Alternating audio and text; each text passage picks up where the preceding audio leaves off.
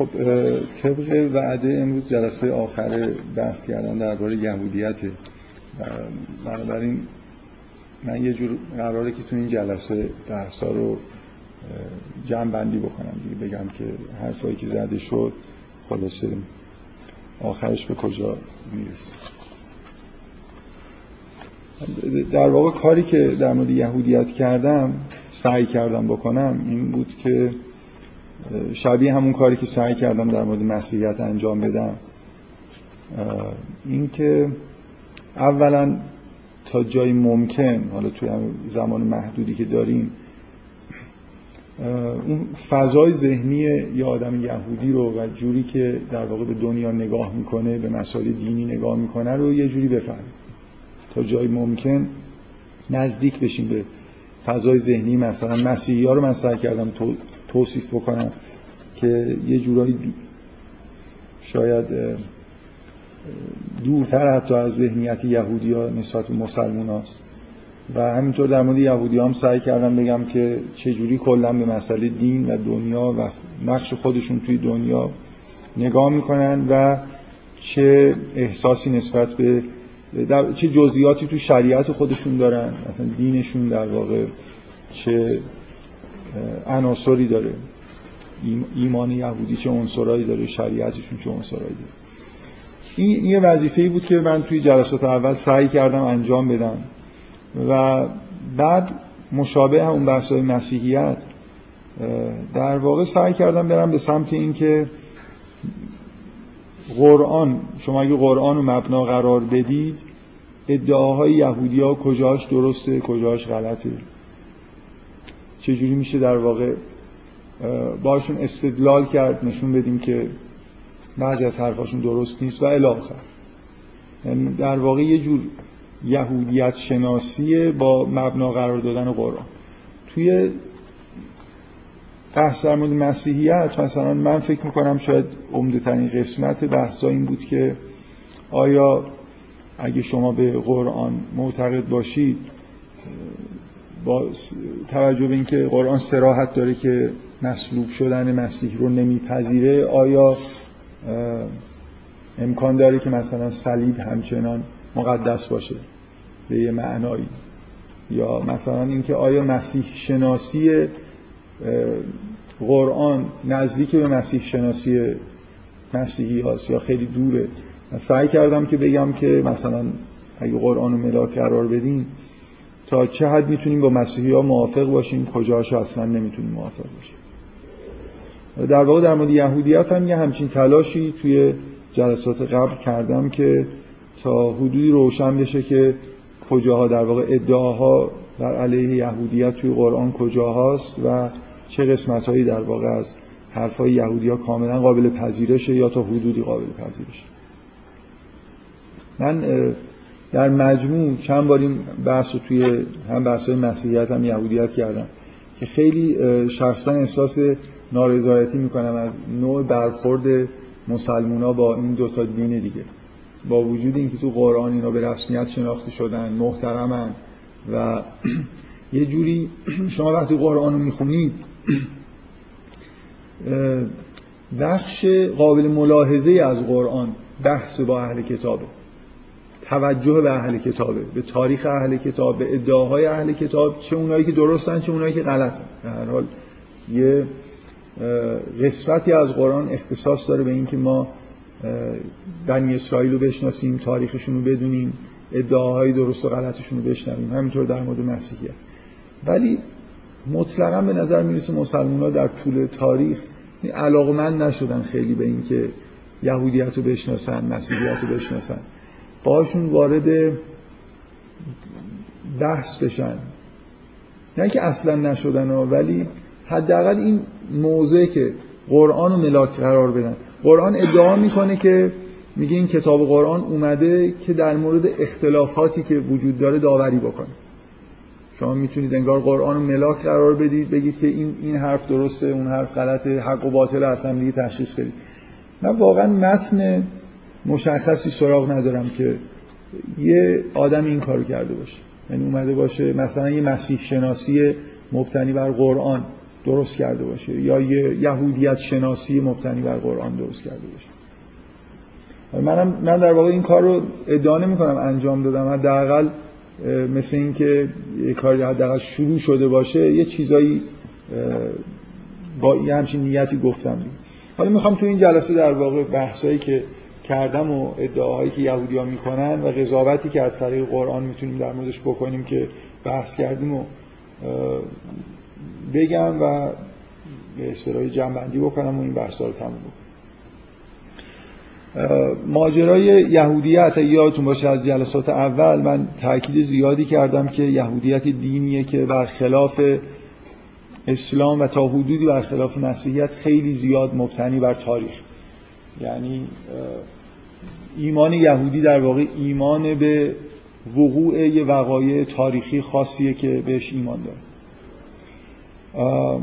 تاریخ یهودیت در واقع یهودیت تاریخ خودشو از ابراهیم شروع می‌کنه و عهدی که بین خداوند و ابراهیم بسته شد مبنی بر اینکه مثلا سرزمین مقدس تعلق به ابراهیم و فرزندانش داره و در ازاش ابراهیم و فرزندانش قوم خداوند در مثلا کره زمین قرار شد باشن. بنابراین ماجرا برمیگرده به حضرت ابراهیم و اینکه تورات در واقع داستان اینجوری پیش می‌بره که حضرت ابراهیم صاحب فرزندی حالا به اسم اسماعیل بعدا اسحاق میشه و نسل حضرت ابراهیم که قوم برگزیده هستن در نسل اسحاق قرار می‌گیره. از طریق حضرت یعقوب که لقب اسرائیل رو داره و بنی اسرائیل در واقع از طریق حضرت یعقوب فرزندان ابراهیم است. اون نکته مهم تاریخ در واقع یهودیت برمیگرده به واقعه به ظهور حضرت موسی و حرکت کردن حرکت دادن بنی اسرائیل از سرزمین مصر به سمت کوه سینا و عهدی که بین خداوند با قوم بنی اسرائیل پای کوه سینا بسته میشه. این در واقع اساس ایمان یهودیت و مبدع در واقع آغاز یهودیت. من روی اینکه این واقع واقع تاریخی عظیمیه. خداوند در یه قومی به نوعی در واقع تجلی کرده طوری که در هیچ قوم دیگه قبلا اینجوری تجلی نکرده بود و بعدا هم در واقع تجلی نکرد. و اینکه میثاقی که اونجا بسته میشه از نظر یهودیا اساسش در واقع رعایت شریعت ده فرمان شریعت و کلا مراقبت از تورات به عنوان کتاب مقدسشون.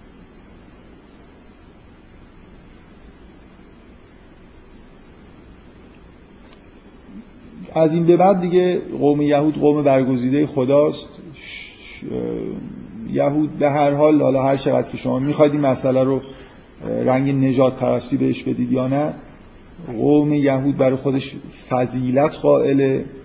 از نظر اینکه قوم برگزیده خداوند توی زمین از نظر اینکه فرزندان ابراهیم هستن و از نظر اینکه واقعا فضیلت هایی به معنای بالفعل هم دارن. یه جوری این فضیلت ها باعث برگزیده شدنشون شده.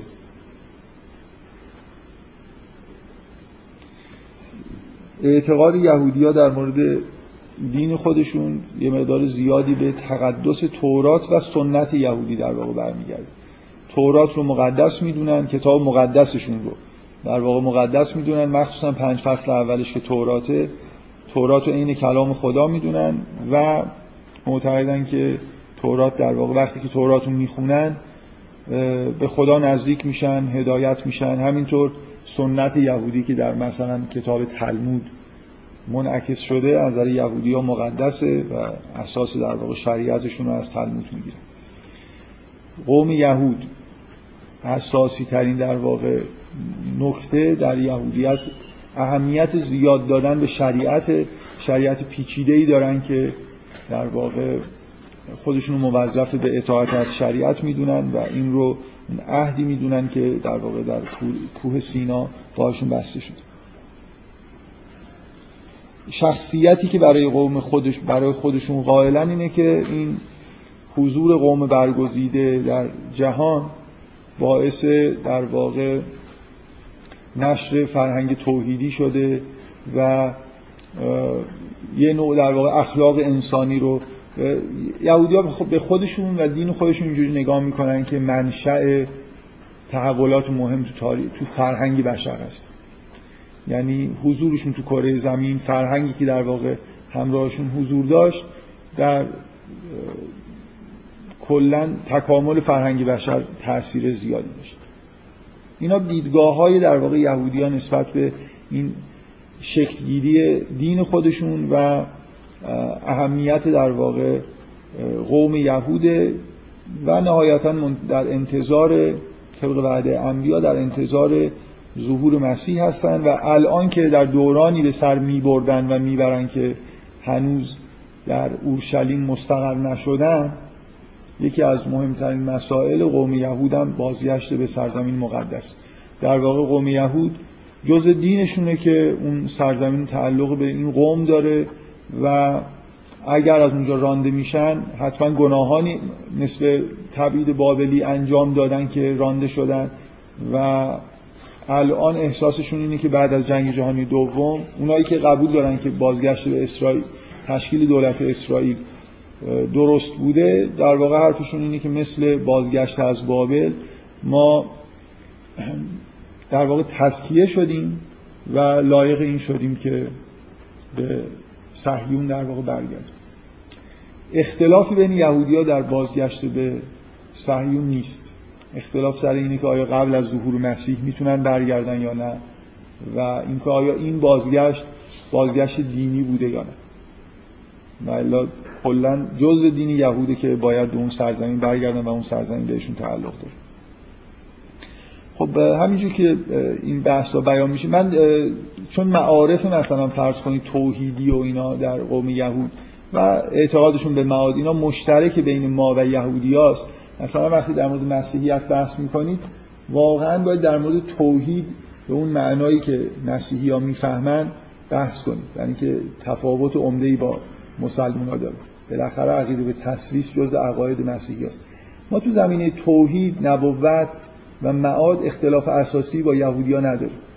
اگه در مورد معاد مشکلاتی توی اعتقادات یهودیت وجود داشته مربوط به تاریخ میشه. الان همه یهودی ها به معاد معتقدن به رستاخیز معتقدن. حالا یه اختلاف های جزئی هست که من خیلی در موردش بحث نکردم نمی‌خوام وارد بحثش بشم. اینکه آیا همه انسان ها محشور میشن یا نمیشن؟ خب بعضی از یهودی ها یه شک و شبهایی تو این مسئله دارن.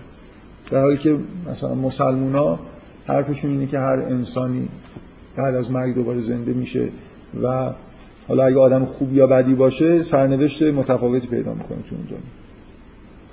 هم یه خلاصه در واقع از عقاید یهودی ها و نوع نگاهشون به دنیا و دین خودشون در واقع گفتم حالا می‌خوام سعی کنم بگم که بحث جایی که کردیم اون چیزی که قرآن به ما الهام می‌کنه که به یهودیت در واقع چجوری نگاه کنیم اینو یه خورده در موردش بحث بکنم و به یه جنبندی برسیم. این نکته اساسی اینه که واقعا شما وقتی قرآن می‌خونید بخش عمده تعالیم یهودیت تایید میشه. یهودیا ما اختلافی با یهودیا در مسائل تاریخی که اونا نقل می‌کنن تقریبا نداریم. ما معتقدیم که یهودیت از زمان ابراهیم شروع شد. معتقدیم بین خداوند و ابراهیم عهد بسته شد. معتقدیم به هویت ارض مقدس که به یهودیا وعده دادش به بنی اسرائیل وعده داده شده بود. حالا ممکنه یه عده مسلمان فقط اختلافشون سر مسئله جانشینی اسحاق و اسماعیل باشه که الان در موردش بحث می‌کنه و اینکه ارض مقدس آیا به فرزندان اسماعیل هم تعلق داره یا نه. ولی اساس این استراکچر نقل تاریخی که توی تورات هست در قرآن هم عینا هست.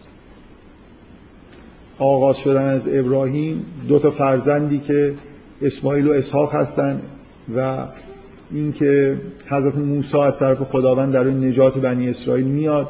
بنی اسرائیل رو پای کوه تور می‌بره در اونجای واقع عظیمی اتفاق میفته میثاقی بین بنی اسرائیل و خداوند بسته میشه. حرکت می‌کنن برای رفتن به ارض مقدس. حالا چهل سال اینا همه عینا در تورات هست در قرآن هم هست. چهل سال آوارگی در بیابان به دلیل تمردی که می‌کنن از ورود به ارض مقدس دارن و نهایتا وارد ارض مقدس میشن و اونجا مستقر میشن. و باز در طول تاریخ تورات وقایعی رو نقل می‌کنه که خیلی هاش در قرآن نیست ولی مثلا اینکه تبعید بابلی در واقع اراده خداوند بوده و بعدا بازگشت مجددشون اراده خداوند بوده همونطوری که در تورات نقل میشه. و هر دو اینا در واقع نسبت داده میشه به اینکه گناهانی مرتکب شده بودن بتپرست شدن مجازات شدن که به بابل, به بابل تبعید شدن و از اون طرف دوباره به دلیل همونطوری که خودشون فکر می‌کنن به دلیل تسکیه و اهمیتی که به تورات در تبعید دادن مجدد خداوند اینا رو به ارض مقدس برگردون. و آخر همه اینا ساختار کلی اعتقادات یهودیت در مورد تاریخشون در قرآن اومد. اولین اختلاف در مورد شعن اسماعیل. من خیلی بحث نکردم در مورد این مسئله ولی واقعا جا داشت که مثلا یه حداقل نصف جلسه امروز که داشتم می اومدم به نظرم اومد که یه همچین بحثی جا داشت انجام میشه ولی قصد ندارم دیگه. کارهایی که به تعویق افتاد و انجام ندادم و امروز انجام بدم. فقط اشاره می‌کنم که چی کار باید می‌کردم. من در واقع کاری که باید انجام می‌دادم این بود که سعی کنم نشون بدم که همین الان که شما تورات رو می‌خونید اعتقاد یهودیا در مورد مسئله اسماعیل و اسحاق بنا به خود تورات خیلی با اعتقاد فعلیشون در مورد این ماجرا سازگار نیست. یعنی ببینید و اینکه با تصور کلی ما یعنی کلا اعتقاد اعتقاد معقولی نیست. ما ببینید شما توی تورات چیزی که می‌خونید تقریبا اینه که ابراهیم بچه دار نمیشه. بعد به پیشنهاد همسرش با کنیز همسر خودش که هاجر ازدواج می‌کنه از اون صاحبه فرزند میشه که اسماعیل. بعدا به طور معجزه آسایی از خود ساره فرزندی به دنیا میاد که اسحاقه همه اینا توی قرآن هست به غیر از اینکه پیشنهاد ازدواج با هاجر از طریق مثلا اسم هاجر تو قرآن نیست و اینکه این پیشنهاد از طریق همسر خود ابراهیم بوده در قرآن نیست. در تناقضی هم این حرفا با چیزی که در قرآن می‌بینیم نداره. بعد یه دفعه در تورات شما اینجوری می‌خونید که مثل اینکه یه جور ناسازگاری بین اسماعیل و اسحاق وجود داره و بعد ساره مثلا از ابراهیم می‌خواد که اینو از دور کن ابراهیم هاجر و اسماعیل رو بر میداره می‌بره می‌ذاره توی بیابانی و میاد. واقعا شما از حضرت شما به عنوان آدمی که ابراهیم و انسان مقدسی می‌دونید چه یهودی باشید چه مسلمان بدید این کلی ماجرا چقدر؟ ماجرای قابل باوریه. بفرمایید. اگه ماجرای اینجوری باشه که این هم یک امتحان بوده برای هم ابراهیم ابراهیم هم برای هاجر و که این جوری اتفاق یعنی من میگم از نظر یک شخص غیر یهودی و غیر مسلمان اینجوری که خب اون دستور که بهش داده شده چون یکی دستور بهش داده نشده باشه؟ کدوم دستور داده شده؟ دستور تلاش برای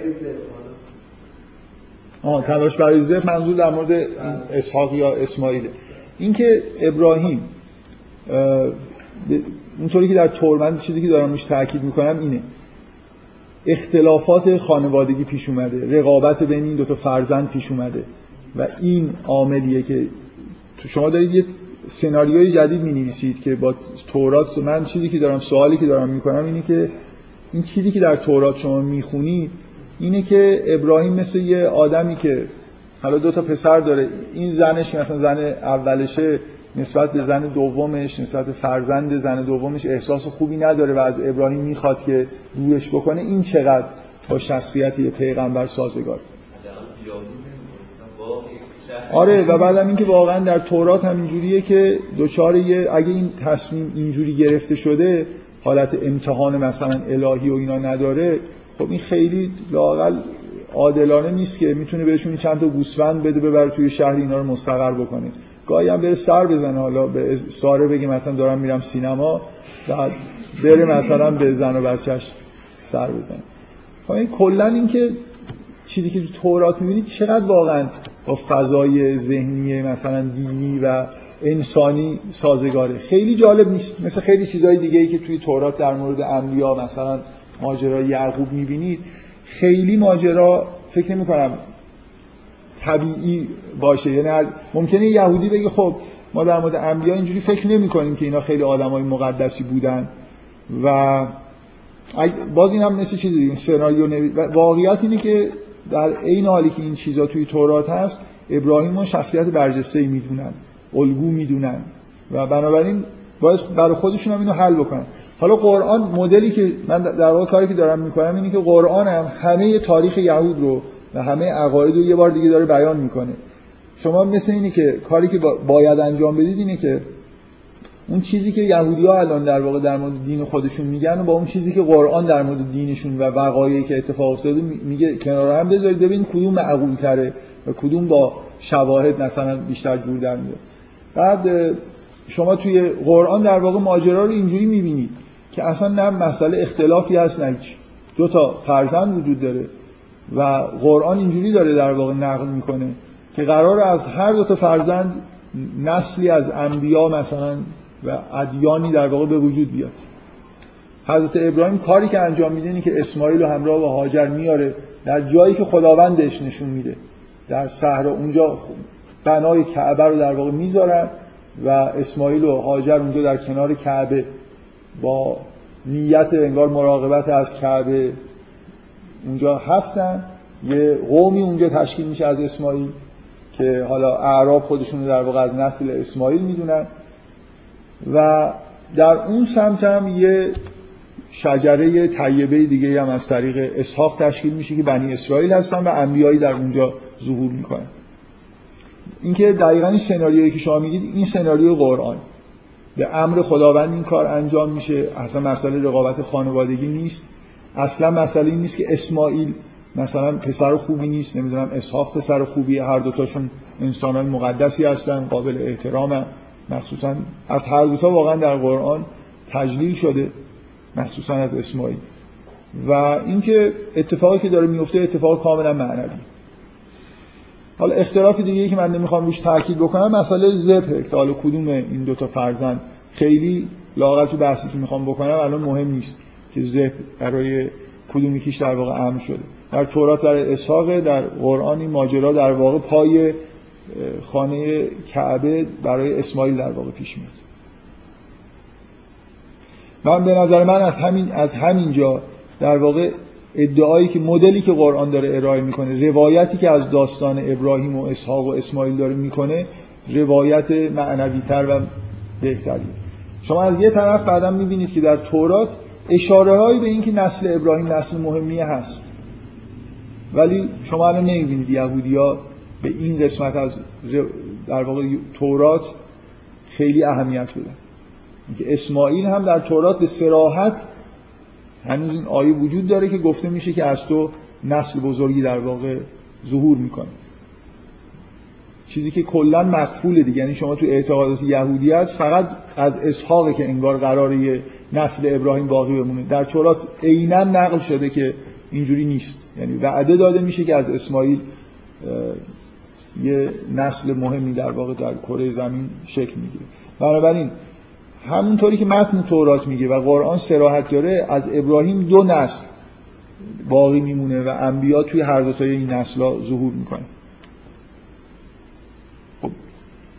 این پس این در واقع ماجرا اختلاف ریشه که به اصل ماجرا در واقع از حضرت ابراهیم برمیگرده.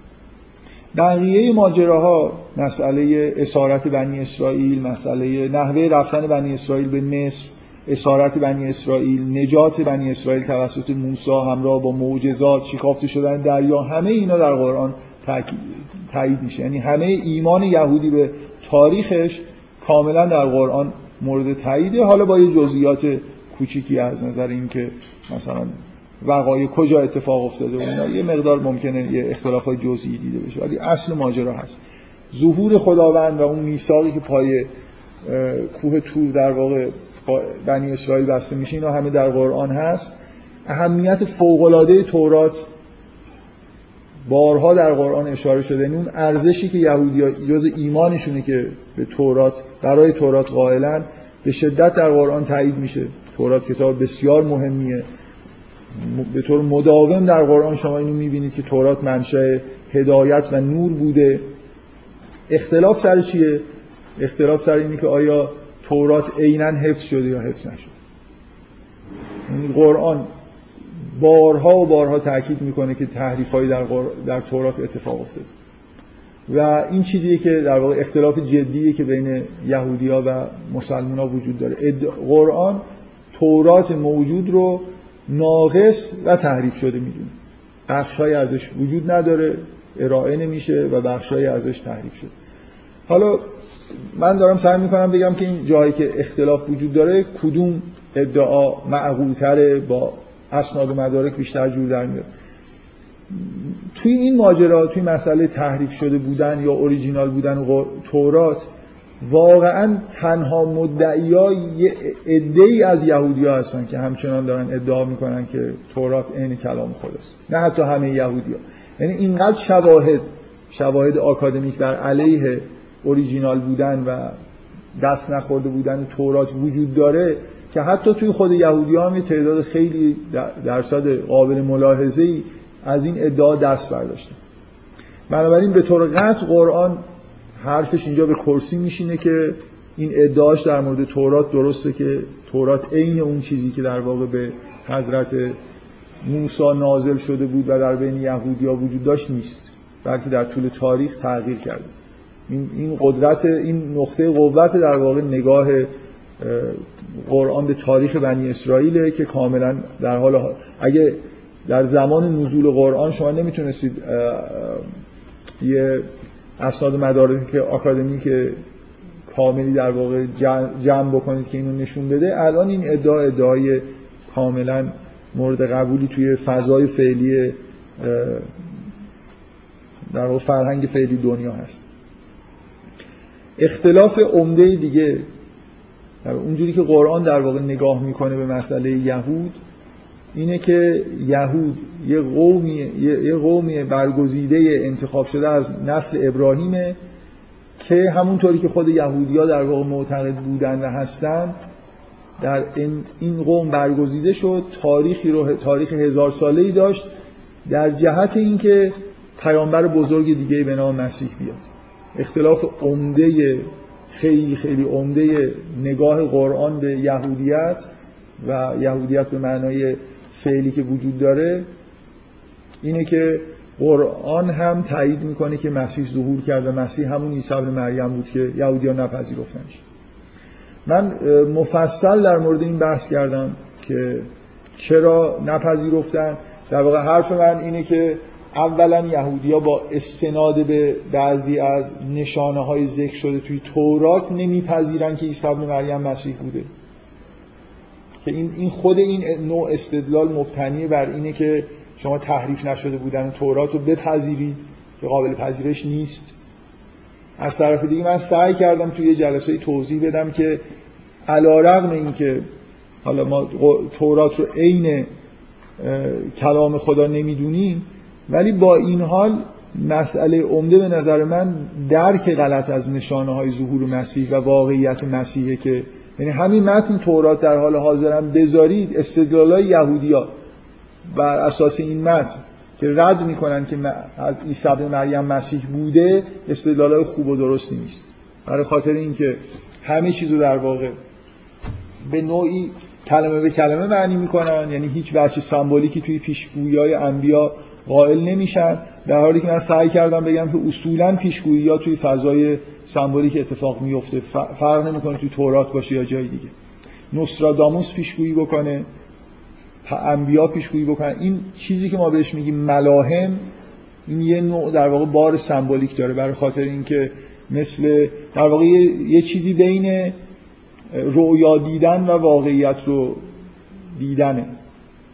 این حالتی که یه آدم انگار چیزی در آینده رو می‌بینه و بیان می‌کنه معمولا شما در تمام این نوع در واقع پیشگویی و ملاهم می‌بینید که فضای سمبولیک وجود داره. اگه یه مقدار این فضای سمبولیک و جدی بگیرن یهودی ها همین الان هم تورات تناقضی با مسئله ظهور مسیح نداره و نشانه هایی که اونا دنبالش میگردن در واقع نشان اینکه اینکه پادشاهی خداوند در زمین مستقر میشه رو یهودیا به معنای این می‌گیرن که یه پادشاهی مثلا قرار بیاد و مثل بقیه پادشاه ها بجنگه دشمن ها رو مغلوب بکنه در حالی که دشمن های واقعی شیاطین هستن از نظر دینی و پادشاهی هم می‌تونه در واقع معنی معنوی داشته باشه همون به اون معنایی که مسیحی ها می‌گیرن ظهور ملکوت باشه. واژه ملکوت در واقع توش ملک و پادشاهی هم هست از یه طرف دیگه. بنابراین اون چیزی که شما توی تورات می‌بینید وعده هایی که داده شده فکر می‌کنم اگه یه مقدار تحت و لفظی در واقع معنا نکنی تا حدود زیادی با ظهور عیسی ابن مریم و ظهور مسیح سازگار. این در واقع نقطه اساسی اختلاف بین مسلمان ها و مسیحی ها با یهودی هاست اختلاف سر این که حضرت مسیح ظهور کرده یا نکرده. حالا من سعی کردم به غیر از اینکه تضعیف بکنم شواهد یهودی رو بر اینکه حضرت مسیح نمی‌تونسته عیسی ابن مریم باشه یه حرفای دیگه هم توی حاشیه‌اش زدم. اینکه شما کلا بیاید به تاریخ یهودیت نگاه کنید. ببینید کدوم این دوتا واقعا تئوری قابل باورترن؟ یه تئوری میگه که واقعیت تاریخ یهود اینه که اینا از زمان حضرت موسی به طور مداوم یه تاریخ پیوسته ای داشتن به طور مداوم انبیای ظهور می‌کردن مصلحینی بینشون بودن تا هزار سال این جریان ادامه داشت. توی وسط این جریان یه دوران فطرت تبعید بابلی دارن که به دلیل اینکه بت شده بودن انگار مجازات شدن و رفتن بابل دوباره برگشتن. حالا یه آدمی به اسم عیسی بن مریم ظهور کرد ادعای مسیح بودن کرد یهودی ها نپذیرفتن. حالا شما تاریخ یهودیت از این به بعد نگاه بکنید. چهل سال بعد از عروج مسیح یا حالا به قول یهودی ها مصلوب شدن مسیح به قول یهودی ها مصلوب شدن عیسی ابن مریم مسیح رو حق نداریم در موردشون به کار ببریم. چهل سال بعد یهودیت کلا اصلا پاشید. از ارض مقدس رانده شد معبد تخریب شد و تا قرنها همینجور در دنیا سرگردان بودن. توی هزار سال اول به نظر می‌رسه قوم یهود یه قوم پیشرو از نظر دینی توی دنیاست. توحید رو داره ادعای توحید داره شریعت داره. و به نظر می‌رسه شما اگه به تاریخ مثلا سه هزار سال قبل نگاه کنید واقعا الهی ترین افرادی که می‌بینید که به نوعی خداپرست هستن و از این شریعت پیروی می‌کنن یهودی هست. حالا از ظهور عیسی ابن مریم به اینور نگاه کنید تاریخو دیندارترین آدم یهودی ها می‌تونن ادعا بکنن که دیندارترین آدمای دنیا هستن. توحید رو اونا توی دنیا الان برپا نگه داشتن. مثلا مسلمون ها تاکیدشون روی توحید کمتر از یهودی هست. چه چیزی؟ من می‌خوام بگم ببینید یه, یه تئوری میگه خب این قوم برگزیده بودنش تا زمان ظهور مسیح بود. خودشون هم همین اعتقاد داشتن دیگه. برگزیده شدن در دنیا هستن تا مسیح ظهور بکنه یه تئوری میگه خب چون مسیح ظهور کرده دیگه قوم یهود رسالت خاصی در دنیا نداره. خب واقعیت هم که نگاه می‌کنید با این تئوری سازگارتره. یهودیت کاری توی دنیا الان انجام نمیده. اگه کار منفی بهشون نسبت ندید کار مثبتی که بگید مثلا فرض کنید نظر دینی شاخص هستن عقاید توحیدی دارن که دیگران ندارن. واقعا دیگه اینجوری نیست. یعنی وقتی به دنیا نگاه می‌کنید نمی... سه هزار سال پیش رسالت قوم یهود رو می‌تونستید احساس بکنید که اینا قوم خاصی توی دنیا هستن و یه کاری دارن می‌کنن که دیگران نمی‌کنن. ولی واقعا بعد از ظهور عیسی ابن مریم تو 2000 سال اخیر روز به روز شما می‌بینید که یهودیا اگه منفی نشده باشه نقششون توی تاریخ حالا خیلی با مسامحه بهشون نگاه بکنیم کار خاصی هم در نظر فرهنگی دیگه نکردم و نمی‌کنه عکس اتفاقا شما می‌بینید که تو این 2000 سال تاریخ در واقع یهود از نظر فرهنگی چقدر تحت تاثیر ادیان دیگه قرار گرفتن. مثلا شما عرفان یهودی قرون وسطا که نگاه کنید می‌بینید که تحت تاثیر عرفان اسلامیه.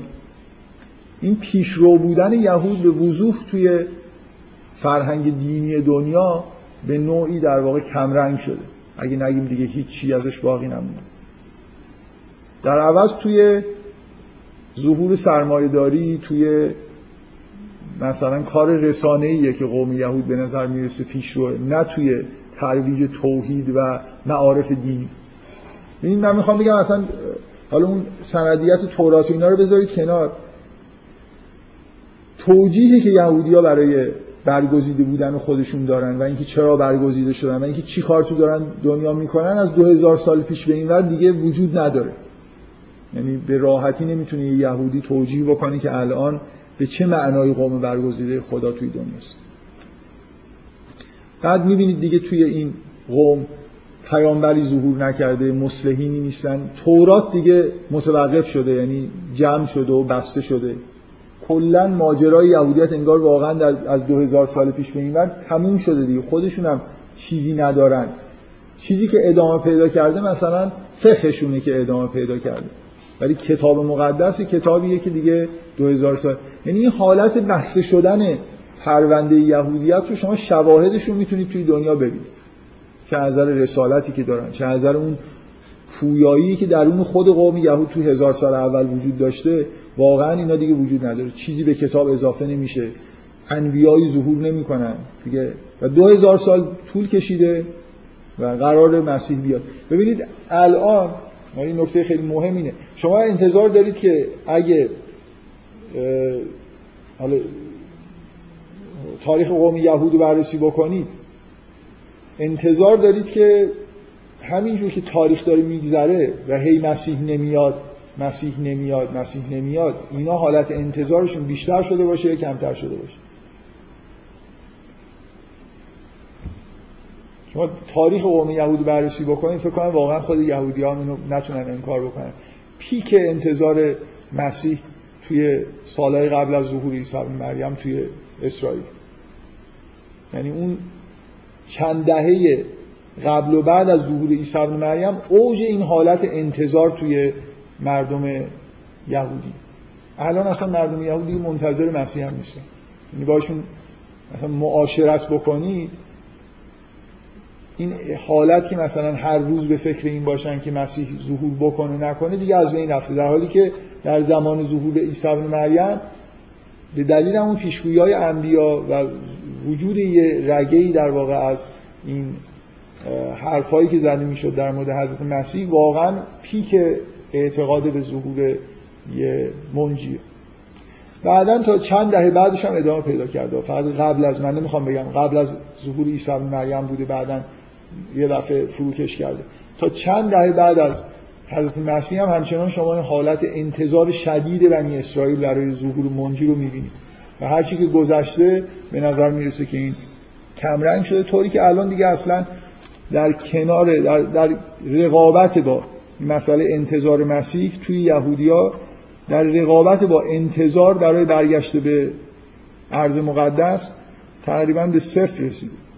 یعنی اون چیزی که الان جامعه یهود حالت انتظار برش داره مسئله برگشت به عرض مقدس بازسازی معبد و این هاست مخصوصا بعد از اینکه دیگه به یه طریقی برگشتن این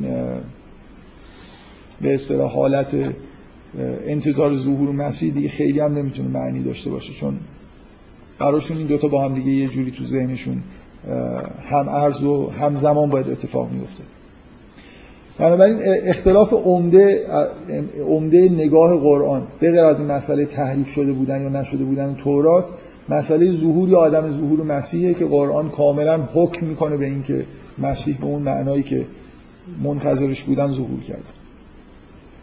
من سعی کردم بگم که شواهد تاریخی هم همین رو تایید می‌کنه. ملکوت خداوند واقعا این پادشاهی خداوند بعد از ظهور عیسی ابن مریم در دنیا مستقر شده بت پرستی از بین رفته یهودیت دیگه دین خاصی نیست. همه اینا یه جور شواهدی که اون اتفاقی که 2000 سال پیش افتاد که وقتی که یهودی ها نپذیرفتن معبدشون تخریب شد از اونجا رانده شدن قوم آواره شدن همه اینا شواهد تاریخیه. من حق دارم شواهد تاریخی بیارم برای اینکه داریم با یهودیا بحث می‌کنیم.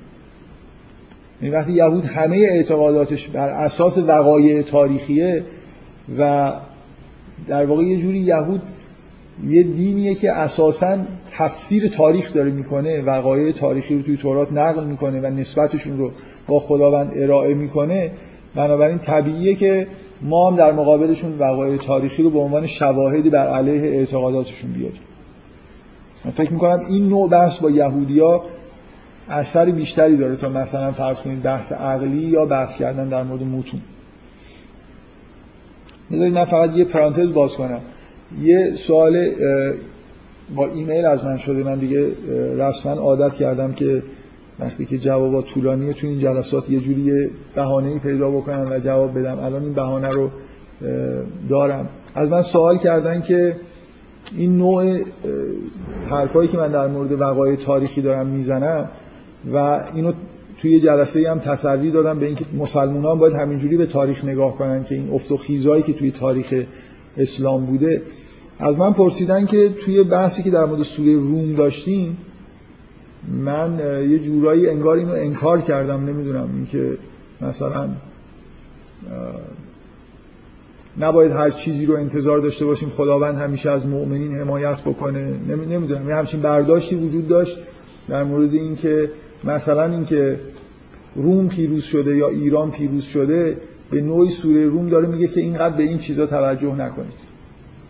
بلکه اون چیزی که حکومت خداوند در جهان همیشه برقراره. حالا گاهی مثلا اینا پیروز میشن گاهی اونا. من فکر نمی کنم خیلی ارتباطی بین حرفی که اونجا زدن با این بحث وجود داشته باشه. یعنی قرآن هم به سراحت همیشه وقایع تاریخی رو به هر حال به نوعی داره به خداوند نسبت میده. فقط اون چیزی که ما منکرش هستیم اینه که همیشه اینجوری نیست که مثلا یه جماعت مؤمنی یه جایی تشکیل بشن انتظار داشته باشن که همه جنگا رو ببرن همه وقایع به میلشون اتفاق بیفته. خیلی عوامل دیگه هم به غیر از حالا این مسئله اینکه یه قومی تا یه حدی مؤمن باشه کما اینکه مثلا قرآن تحلیل ایمانی از شکست مؤمنین در جنگ احد ارائه کرده دیگه توی همین سوره آل امران بحث همینه که شما به دلیل تزلزل درونی که داشته شکست خورد. نکته ای که مهمه اینه. وقایع تا... ببینید یه بار اینه که شما حرف از این می‌زنید که توی یه ورزش چرا شکست خوردید یا توی یه چیز مثلا فرض کنید توی یه جنگی که حالا همینجوری در گرفته بین دو تا کشور هم مرز نمی‌دونم اونایی که این ور بودن چرا بردن یا نبردن. یه بار بحث از مسائل کلی تاریخ دارید می‌کنید. افتخی مثلا فرض کنید اینکه یهودی ها در ارز مقدس رو از دست بدن که دیگه مثل نمی‌دونم باختن توی مسابقه فوتبال نیست که بگید که به خدا رفت نداره. یا نتیجه رفتارهای مؤمنانه یا مشرکانه نیست. این افت و خیزی که کل تاریخ اسلام می‌بینید که مسلمان ها مثلا دو سه قرن بعد از پیغمبر همینجور دارن رو به بالا میرن. بعد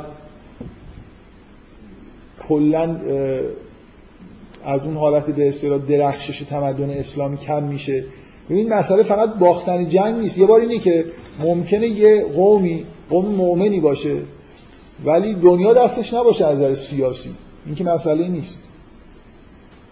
ولی مسئله اینه که آیا از نظر فرهنگی زایش دارن ندارن؟ یه چیزای دیگه ای وجود داره به غیر از قدرت سیاسی.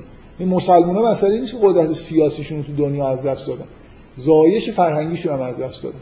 شما مثلا از قرن دهم هجری به این ور چی می‌بینید توی مسلمان ها چی کار کردن؟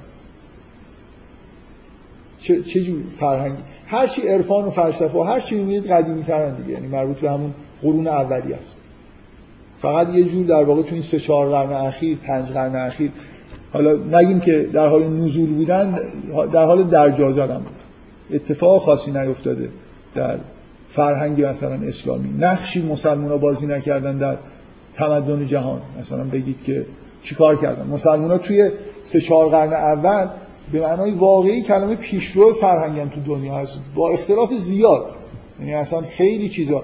این فرهنگ تساهل و تسامح که الان غربی ها مدعیش هستن و مسلمان ها جز مخالفین سرسختش حساب میشن و یه جوری در واقع عملا هستن. این واقعا شما قرون اول تاریخ تمدن اسلام رو نگاه می‌کنید اصلا این حرفا تو دنیا وجود نداشت. مسلمان ها این حرفا رو تو دنیا به وجود آوردن. اینکه با مثلا اهل کتاب به خوبی اینکه جامعه های تشکیل بشه که مسلمان ها توش حاکمن. مسیحی ها حقوق خودشونو دارن یهودی ها حقوق خودشونو دارن در کنار هم به خوبی دارن زندگی می‌کنن. حتی یه یهودی مثلا ممکنه به مناصب دولتی عالی برسه به دلیل اینکه شایسته است می‌تونه این کارو بکنه.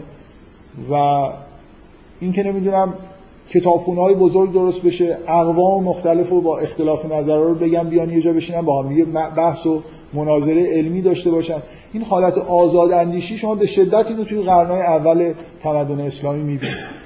این حالت پیشرو بودن مسلمان ها که انگاری فضای جدید به وجود آوردن فرهنگ جدیدی به وجود آوردن پیشگام توی علم به معنای علم مثلا تجربی و عملی شدن پزشکی همه چیز رو می‌بینید. مسلمان دنیا نه از نظر سیاسی. از نظر فرهنگی دستشونه. ممکنه شما بگید که حالا مثلا یه نفر بگه مهم نیست که حالا قدرت سیاسی اسلام از سه چهار قرن که گذشت مثلا کم شد. بعد از حمله مغول سیطره مسلمان ها تو دنیا از بین رفت. مثلا اینی که اون درخشش فرهنگی رو از دست دادن. اینو که من دیگه نمی‌تونم بگم که این اتفاق همینجوری افتاد. یه مشکلی برای مسلمان از درون پیش اومده که این اختلافات داره براشون میفته. یعنی دیگه واقعا نماینده توحید نیستن نماینده دین و خدا انگار نیستن. یه جوری دارن از یه چیزی عزم میشن از این مقامی که بهش رسیده بودن عزم میشن. کارهای بد دارن می‌کنن. شما لازم نیست که من اینا رو به صورت تئوریک بهتون بگم. شما به وضعیت کشورهای اسلامی قبل از حمله مغول نگاه کنید. چه چیز اسلامی شما توی قدرت سیاسی مسلمان توی دنیا چه چیز اسلامی توش وجود داره؟ حتی حکمران شریعت رو هم رعایت نمی‌کنن هزار جور فساد توی حکومت و توی جامعه اسلامی وجود داره. دیگه فقط اسم مسلمونی مونده. اگه اینجوریه خب یهودی هم هنوز اسم یهودیت براشون مونده. مهم اینه که این اسم مهم نیست. مهم همونه که شما در واقع به یه چیزی که عهد بستید عمل بکن و وقتی عمل نکردید اینجوری مجازات میشه. به هر حال نگاه دینی به تاریخ وجود داره به شرط اینکه اون حرفی که تو سوره روم هست اینه که ما به جزئیات و جایی که مهم نیست اینقدر این شکلی نگاه نکنیم که همه چیز باید به میل ما مثلا بشه. نه اینکه کلا خب برای خدا به مؤمنین وعده پیروزی میده اگه مؤمن باشن اینا و خداوند بارها در قرآن به صراحت میگه که توی جنگا مثلا ما شما رو کمک کردیم. با ملائکه کمکتون کردیم.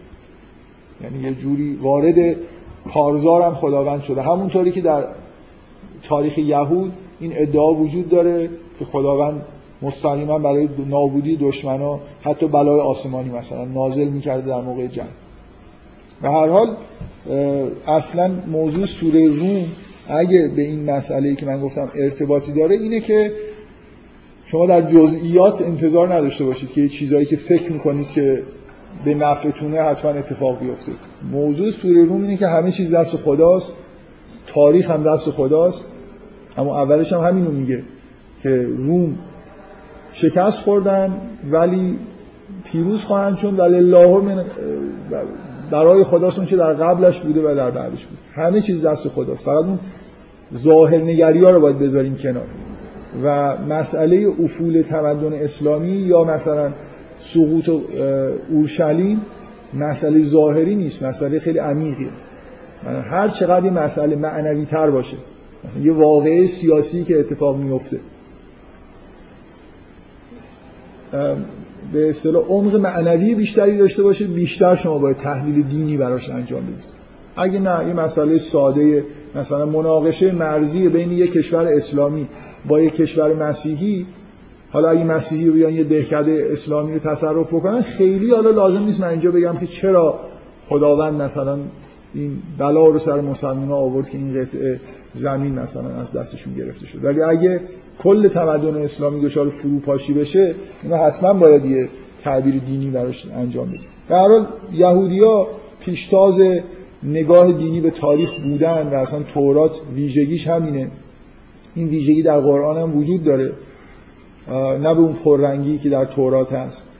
و مهم اینه که شما به یهودیا تاریخ بعد از ظهور عیسی ابن مریم رو نشون بدید و به اصطلاح کلاه خودشون قاضی بکنن که بیشتر به نظر می‌رسه که مسیح ظهور کرده یا بیشتر به نظر می‌رسه که مسیح ظهور نکرد واقعا به نظر می‌رسه که شواهد تاریخی بنا به سنت بحثی که توی نگاه تورات نشان دهنده اینی که اتفاق خیلی مهمی در اون سالها افتاد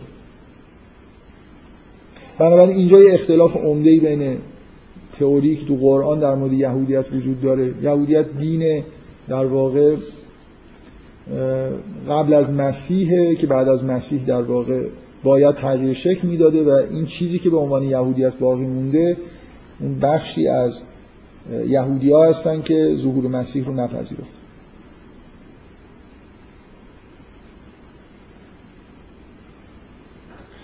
خب اما در مورد سرزمین مقدس. بذارید من همینجا یه نکته رو بگم. فکر می‌کنم تفاوت واضحی وجود داره بین محتوای میثاق از نظر قرآن و یهودیت. خیلی از این اختلافات شاید برمیگرده به همینجا. قرآن سراحتا وقتی حرف از میثاق و عهد بنی اسرائیل می‌زنه تأکید می‌کنه که جزء این عهد این بوده که پیامبران دیگه ظهور می‌کنن و شما اینا رو باید بپذیرید.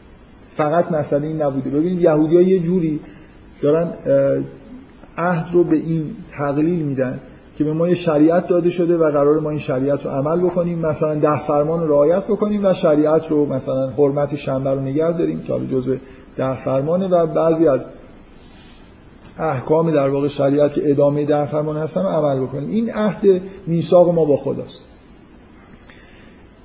اگر ازشون بپرسید قبول دارن که خب اگه انبیای ظهور بکنن هم مثلا جز میثاق اینکه اگه مسیح ظهور بکنه ازش پیروی بکنن هم هست دیگه. نمی‌تونم بگن نیست. ببینید یهودی همین یهودیت فعلی منکر این نمیگه که نبوت در زمان موسی ختم شده. اعتقادشون در مورد تورات شبیه اعتقاد مسلمان در مورد قرآن نیست که یه چیزی تموم شد اونجا. بلکه سلسله انبیای از اونجا شروع شد تازه. اینو قبول دارن یهودی‌ها. که انبیای قبل از موسی بودن بعد از موسی هم انبیایی در واقع ظهور کردن. مسلحینی ظهور کردن و در واقع پیروی کردن از حرف اینایی که از طرف خداوند میان و مخصوصا از مسیح که پیامبر بزرگ خداست پیروی کردن از اینا قطعا جزو میثاق. قرآن روی این جنبه میثاق تاکید می‌کنه و یهودی ها خیلی روی این جنبه میثاق تاکید نمی‌کنن. در واقع یهودی ها قبول ندارن که الان عهد شکنی کردن. در واقع قبول ندارن عهد شکنی کردن چون قبول ندارن که مسیح ظهور کرده. یعنی قرآن یهودی ها رو به این دلیل عهد شکن می‌دونه. تا وقتی که در حال انکار مسیح هستن واقعا میثاق رو نگه نداشتن. من می‌خوام سوال ایجاد کنم و نه اینکه جواب بدم. که تکلیف سرزمین مقدس این وسط چی؟ بالاخره چون عهد شکنی کردن الان در باید در حال تبعید بمونن یا نمونن؟ می‌دونید منظورم چی است اصلا این موضوع اسرائیل بذارید کنار. دیدگاه قرآن در مورد سرزمین مقدس چیه؟ آیا مثلا مسلمان ها باید کمک بکنن که یهودی ها به شرط اینکه شریعت رو رعایت کنن برگردن توی اون معبد شریعت خودشون رعایت بکنن؟ نکنن. یا مثلا مسلمان ها باید حد اکثر تخریب رو اونجا انجام بدن تا اینکه یهودی ها کلا ادب بشن. ببینید یه چیزی وجود داره دیگه. یه به نظر من سوال عمده وجود داره. دین یهود از نظر قرآن دین مشروعی هست یا نه. ولو اینکه حضرت مسیح ظهور کرده. شما به سراحت تو در قرآن می‌بینید که جواب مثبت. یعنی الان یه نفر مشروعه که به یه معنای یهودی باشه. و مسلمان ها باید محترم بدونن یهودی ها. قرار نیست مثلا ما یهودیت رو در دنیا کنسل اعلام بکنیم. بگیم چون ما میگیم مسیح ظهور کرده بنابراین یهودی بودن الان دیگه حرام. یهودی بودن حرام نیست همونجوری که مسیحی بودن. اهل, اهل کتاب محترم. قراره که زندگی خودشونو بکنن و آداب خودشونو انجام بدن. در این حال مسلمان ها موظفن که حقایق دینی رو که می‌فهمن رو براشون تشریح بکنن. تبلیغ بکنن. مسلمان ها موظف به تبلیغ هستن. هرچند زیاد این کار رو در طول تاریخ نکردن ولی موظف بودن. در قرآن به سراحت این وظیفه به عهده مسلمان ها گذاشته شده. خب حالا من ابهامی که تو ذهنم هست اینه این چیزی که دارم بیان می‌کنم. اینکه مسلمونا که مثلا همونطوری که کوروش از طرف خداوند اومد اونطوری که یهودیا نقل می‌کنن در تورات حرف از اینه که کوروش بنده خدا بود و معمور بود که یهودی ها رو از دست بابلی ها نجات بده و ببردشون دوباره به ارض مقدس برگردون کوروش واقعا این کار عجیب در تاریخ اینکه جز مسلمات تاریخی کوروش این کار انجام بده. یعنی حمله کرده به بابل و بعد یهودی ها رو مجددا برده در اونجا اسکان داده بهشون کمک های مالی بلا عوض هم کرده که معبد رو بازسازی بکنه. مثل همین کمک هایی که ما الان کمک های خارجی که می‌کنیم به دو فرقش اینه که کوروش موقع خیلی ثروتمند بود ما الان امت فقیری هستیم. ولی خب دیگه چقدر ما چیزیم معنوی هستیم که با اینکه خودمون نداریم بخوریم ولی همش به کشورهای آمریکای لاتین کمک می‌کنیم این ماجرای کوروش در تاریخ اتفاق افتاده. حالا من واقعا این ابهام برام وجود داره که مسلمون ها وظیفهشون این بود که شرایط برای انجام شریعت رو برای یهودی ها فراهم بکنن یا از بین ببرن؟ مسلمان از بین بردن. یعنی استراتژی مسلمون ها نه اسلام نه. اونایی که ادعای مسلمونی داشتن سرزمین مقدس رو اشغال کردن و تا جای ممکن معبد رو صاف کردن و جاش هم چیزای دیگه ساختن. من این خود ابهام دارم که آیا این یه عمل اسلامی بوده یا نه. مثلا آیا بهتر نبود که مسلمان ها مثل کوروش عمل بکنن؟ به یهودی ها اجازه مثلا انجام اعمال دینی رو بدن. میگم ابهام دارم برای خاطر اینکه خب یهودی ها متهمین به قتل اقدام به قتل مسیح هم هستن. بنابراین یه جوری برگردوندنشون. از اون سرزمین رانده شدن به دلیل اون گناه بزرگی که کردن. اینکه حالا حقشون هست که برگردن به اونجا یا نه برای من ابهام داره. من جوابی نمی‌خوام به این سوال بدم. اینجا هیچ به نظر من اینجا چیز مبهمی وجود داره که آیا اون معبد باید بازسازی بشه؟ یهود ببین یهودی الان نمی‌تونن به شریعت خودشون کامل عمل بکنن. یه, یه نگاه اینه که خب این نتیجه اینه که اینقدر بد رفتاری کردن در طول تاریخ و اون جرم بزرگ رو مرتکب شدن که خواستن مسیح رو بکشن. این هم چیزشونه دیگه. این دوچار این مشکل شدن که معبدشون از بین رفت و هنوزم که توبه نکردن مثلا از گناهان خودشون. نپذیرفتن که گناهی انجام دادن. پس برای چی برگردن دوباره اونجا عبادت بکنن؟ این یه نگاهه. یه نگاه دیگه هم اینه که خب چون اسلام وقتی که قرآن داره نازل میشه و ظهور می‌کنه یهودیت رو داره به رسمیت می‌شناسه و محترم می‌دونه پس مسلمان ها باید مثلا در جهت احترام به یهودی ها تلاش کنن که اینا حالا اگه مسلمون نمیشن لاقل شریعت خودشون رو به خوبی بتونن انجام بدن. فرائض دینیشون انجام بدن. من, من جواب ندارم برای این سوال برای خودم واقعا. این ابهام وجود داره که کدوم یکی از این دو تا استراتژی برای مسلمان ها درست بوده. به هر حال مسلمان ها به طور وحشتناکی استراتژی هیچ کدوم اینا رو عمل نکردن بلکه برعکس در تخریب معبد و نمی‌دونم ساختن چیزهای دیگه جای معبد و اینا که حالت تحریک کننده داشته در طول تاریخ هم اقداماتی کردن. من فکر می‌کنم این کارا که دیگه خیلی کارهای خوبی نبودن نکته اساسی که من همیشه وقتی از اینجور بحثا بحث تاریخی پیش میاد روش تاکید می‌کنم اینه که شیعیان معافن از اینکه دفاع بکنن از کارهایی که در طول تاریخ اسلام انجام شده. اشغال ارز مقدس در زمان خلیفه دوم بوده و این بناهایی که جای معبد مسلمان ها ساختن هم به حال توسط خلفای اموی بیشتر انجام شد بنابراین ما چیز مقدسی در اعمالی که خلفا انجام دادن معمولا نمی‌بینیم. و اگه مثلا فرض کنید یه روزی شما به این نتیجه برسید که این کارا صد درصد شیطانی بوده برای شیعیان برای مس... برای سنی ها مشکل پیش میاد. اونا یه جوری موظفن حداقل از خلفای راشدین کاملا دفاع بکنن. ولی رفتارهایی که بعد از پیغمبر انجام شده در مورد مثلا فرض کنید اشغال بعضی از سرزمین ها واقعا ربطی به تاریخ اسلام از دیدگاه شیعه نداره. بنابراین ما آزادی داریم که این سوالا رو بررسی بکنیم. اگه به این نتیجه رسیدیم که این کاملا غلط بوده. مخالف با مثلا منبیات قرآن بود یعنی قرآن وقتی نازل شد نه اینکه یهود بخشیده شده باشه ولی به رسمیت شناخته شد. ببینید من یه حرفایی توی جلسات اخیر زدم. فکر کنم به این نکته ای که می‌خوام بگم اشاره کردم. یه جوری می‌خوام تثبیتش بکنم. شما در قرآن به وضوح یه جور پلورالیسم می‌بینید. اعتقاد به چندگانگی دین در کره زمین. یعنی اعتقاد به اینکه قرار اسلام مسیحیت یهودیت اینا در کنار هم زندگی بکنن مخصوصا این سه تا حالا ادیان دیگه هم هستن که قرآن اینا رو به رسمیت می‌شناسه قرار نیست اینا به جون هم دیگه بیفتن. قرار نیست هم دیگه رو حذف بکنن.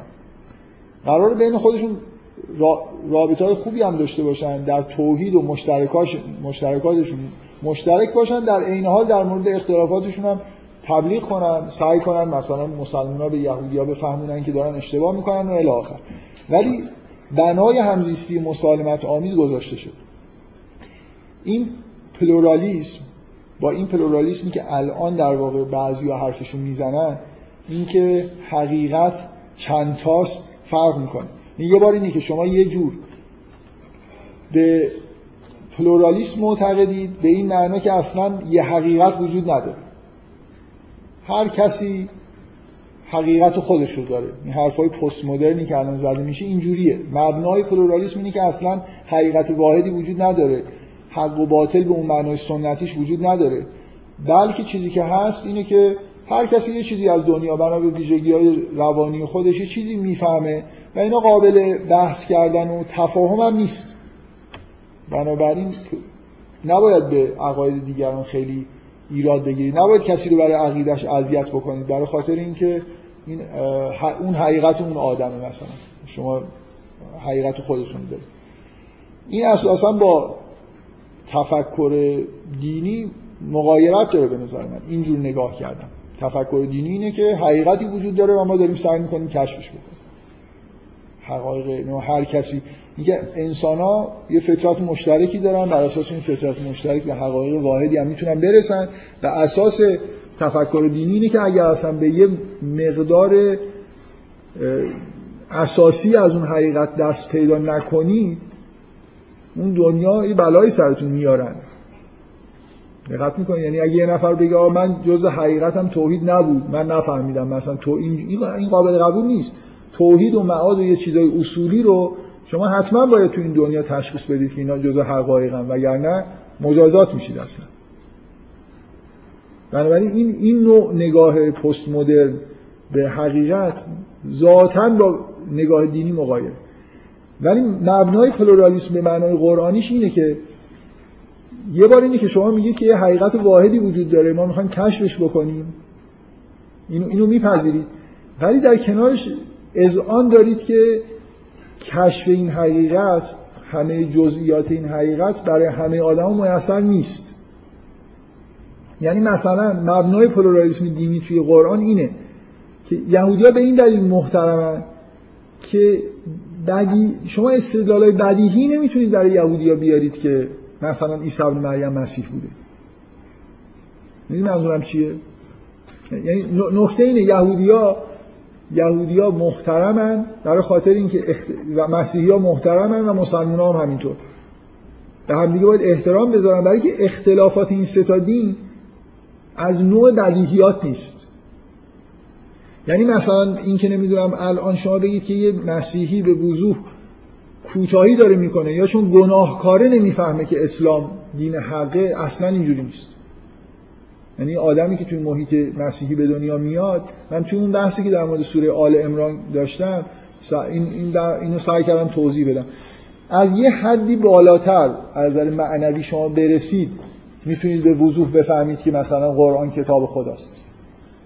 نه عموم مردم از نظر شناختی به جایی نمی‌رسن که بتونن قضاوت قاطعی داشته باشن در مورد این ادیان.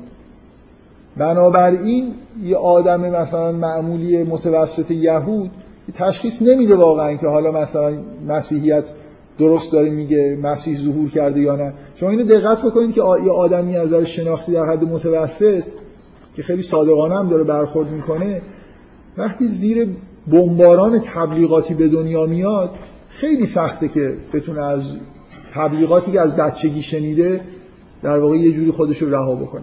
شما توی دنیای مسیحی یا آدم مسیحی وقتی از بچگی بر علیه اسلام و پیغمبر اسلام یه چیزایی بهش گفتن یه صدی براش وجود داره که بیاد واقعا بپذیره که همه این حرفایی که پدر مادرم و توی مدرسه ما گفتن اینا دروغ بود. مثلا اسلام یه چیز دیگه است. انتظار. ببین این پلورالیسم معناش اینه که انتظار معقولی داشته باشین از مردم از عموم مردم که درک بکنن که چی حق چی باطل. ما اینو در مورد یه چیزی مثل مثلا اعتقاد به وجود خدا و معاد نمیپذیریم ولی در مورد انبیا در مورد نمی‌دونم دین سرخپوستی هم نمیپذیریم ولی در مورد اختلافات بین مثلا فرض کنید ادیان ابراهیمی میپذیریم. اینجا وضوح در حدی نیست که شما بگید که اگه مثلا یه آدم یهودی موند این آدم اصلا از نظر مثلا شناختی صادق نیست یا کلکی تو کارشه یا اینقدر گناه کرده حق نمی‌فهمه اینجوری نیست. مبنای این پلورالیسم دینی عدم وضوح بعضی از حقایقه نه اینکه حقیقتی وجود نداره. حقیقت از نظر قرآن خب واضحه که قرآن کتاب خداست. تاریخ انبیا هم اینجوری بوده و بهترین دین هم مثلا دینیه که پیغمبر ما آورد. ولی در عین حال میپذیره که اونا هم دین خودشونو داشته باشه. و مطمئنا با تبلیغات ما نمی‌تونیم همه یهودی ها رو مسلمون بکنیم همه مسیحی ها رو مسلمون, مسلمون بکنیم. برای خاطر اینکه شواهد خیلی واضحی که راحت بتونیم نفوذ بکنیم توی ذهنشون نداریم. اگه, اگه قرآن این مبنا رو گذاشته حالا به نظر من ابهام به وجود میاد واقعا که آیا مسلمان ها تکلیفشون در مورد سرزمین مقدس چی بوده و چی هست. در این حال میگم از اون برم من, من خودم اینو به عنوان واقعا این مسئله که برام روشنی نمیگم. فقط میگم که گاهی من احساسم اینه که این رفتاری که مثلا مسلمان ها بعد از اشغال سرزمین مقدس با معبد یهودی ها کردن حداقل شاید این رفتار زیاده روی بود. اینکه برید جای معبد شما ببینید یه لحظه خودتون رو بذارید جای یهودیا. قبول ب... اینو قبول بکنید که یهودی حق داره یهودی باشه به یه معنایی. به این معنا که حقیقت در مورد یهودی بودن مسیحی بودن مثلا اونقدر روشن نیست که شما بخواید یه نفر رو بگید که از هستی ساقطه برای اینکه نفهمیده که مسیح ظهور کرده یا نه.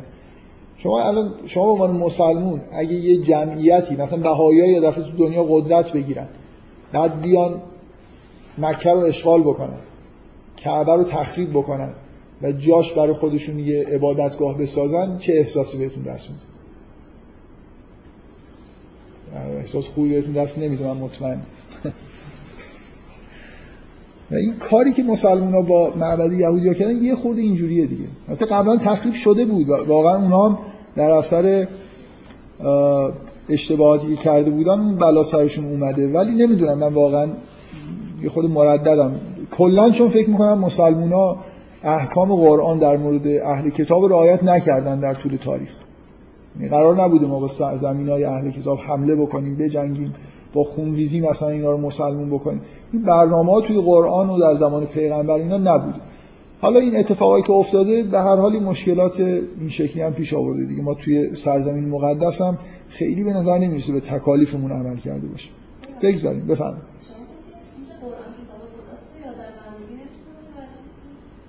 یه آدم معمولی نمی‌تونه متوجه بشه. یعنی اینکه آره یعنی مثلا یه من انتظار ندارم یه یهودی بیاد قرآن رو بخونه و مثلا به معجزه بودنش پی ببره. کما اینکه از مسلمان به نظر می‌رسه خیلی همچین انتظاری نمیره خیلی هم می‌خونن نمیفهم واقعیت اینه دیگه. قرآن تحدیش اینه که شما یه چیزی مشابهش بیارید معلوم میشه که نمی‌تونید بیارید. این, این مسابقه که انجام نمیشه. به معجزه بودن قرآن این نیست که شما قرآن بخونید و یه دفعه مثل اون توصیفی که قرآن از آدمای مثلا مسیحی های خیلی مؤمن می‌کنه. میگه اینا میان قرآن رو میشنون گریه می‌کنن می‌فهمن که این حقه. این آدما از این سطحی به بالاتره که یه همچین شناختایی پیدا می‌کنن که کلام حق رو بشنون می‌فهمن این کلام خداست. اما از مردم از مردم مسلمون هم اینقدر انتظار نداره که مثلا راحت بیان قرآن رو بخونن و به راحتی بفهمن که این کلام خداست. مگر اینکه از نظر معنوی واقعا پیشرفت کرده باشن. شما اگه به شریعت عمل بکنید اگه زندگی معنوی خوبی داشته باشید یه روزی به اینجا می‌رسید که قرآن رو می‌خونید براتون بدیهیه که کلام خداست و منظورم اینه که از توده مردم نمیشه این انتظار داشت. ولی از توده مردم میشه این انتظار داشت که اگه مثلا به اون تحدی که قرآن کرده عمل بکنن ببین حرف قرآن در مورد معجزه بودنش اینه که بیاد یه سوره مشابه قرآن بیارید. بعد در ملای عام مردم می‌فهمن که این سوره به خوبی سوره قرآن نیست. یعنی حالا ممکن اون لحظه قضاوت ها مبهم باشه. ده سال پنجاه سال میگذره و معلوم میشه که اون متنی که برای رقابت آورده شده چقدر متن مثلا شما فکر کنید اگه یه نفر می‌خواست که سوره یه چیز مشابه سوره یوسف در زمان پیغمبر بیاره. چه چیز مزخرفی احتمالا مینوشت خدا می‌دونه. برای اینکه اینکه کجاش براش جالب تر میومد سعی می‌کرد مثلا یه خورده حالا یه جاییش رو رمانتیک تر بکنه یعنی اگه یه نفر یه چیزی مشابه سوره یوسف بنویسه قطعا بوی اون تاریخ مثلا نگارش خودش جامعه خودش و علایق شخصی اون آدمی که این کاری کرده رو می‌گیره. و ممکنه اون آدمایی که اونجا هستن بلافاصله نفهمن که این متن متن جالبی نیست. ولی صد سال دیگه همه به وضوح می‌فهمن که این متن خیلی متن بدی این ماندگاری قرآن این اینه که جنبه چیز داره. تحدی اینجا صورت می‌گیره. تحدی این نیست که هر کی قرآن رو بخونه می‌فهمه که موجود است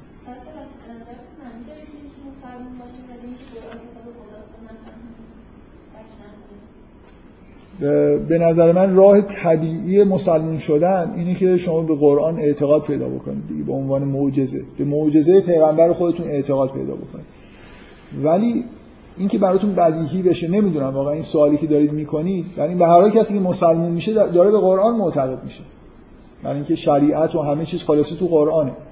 ولی اینکه یه آدمی که مسلمونه در چه حدی واقعا اعجاز قرآن رو درک کرده من فکر نمی کنم شرط ضروری این باشه که یه نفر واقعا براش بدیهی شده که این کلام خداست شما بین مثلا فرض کنید یه نفر براش بدیهیه که خدا وجود داره معاد وجود داره. انبیا هم اصولا به نبوت هم به طور کلی به پدیده وحی هم اطمینان داره که اتفاق افتاده. حالا بین این سه تا دین اسلام به نظرش دین بهتری. مثلا با رجوع به قرآن و تعالیم قرآنی اینجوری به نظرش میاد به اسلام رو انتخاب می‌کنه. این یه جور مسلمون شدن معمولیه دیگه. ولی مسلمون شدن واقعی به نظر من آره اینی که یعنی شما معجزه پیغمبر رو درک کنید دیگه. تا وقتی که یه نفر مسلمونه و به اینجا نرسیده که اعجاز قرآن رو حس کنه یه چیزی کم داره ولی برای شروع به دینداری فکر می‌کنم لازم باشه شما به اینجا رسیده باشید که اعجاز قرآن رو درک کنید. کافیه که در رقابت با سایر ادیان برتری مثلا اسلام اینجوری سهه بذارید. فکر می‌کنم کافیه. و فکر می‌کنم اکثریت همینجوری مسلمون میشن. اگه اسلامشون رو قبول داشته باشید ولی من واقعا به این اعتقاد دارم. اسلام واقعی یه کسی که واقعا مسلمونه یه جوری باید در یه حدی اعجاز قرآن رو درک کرده باشه. برای اینکه معجزه پیغمبر رو باید دیده باشه و ایمان آورده باشه.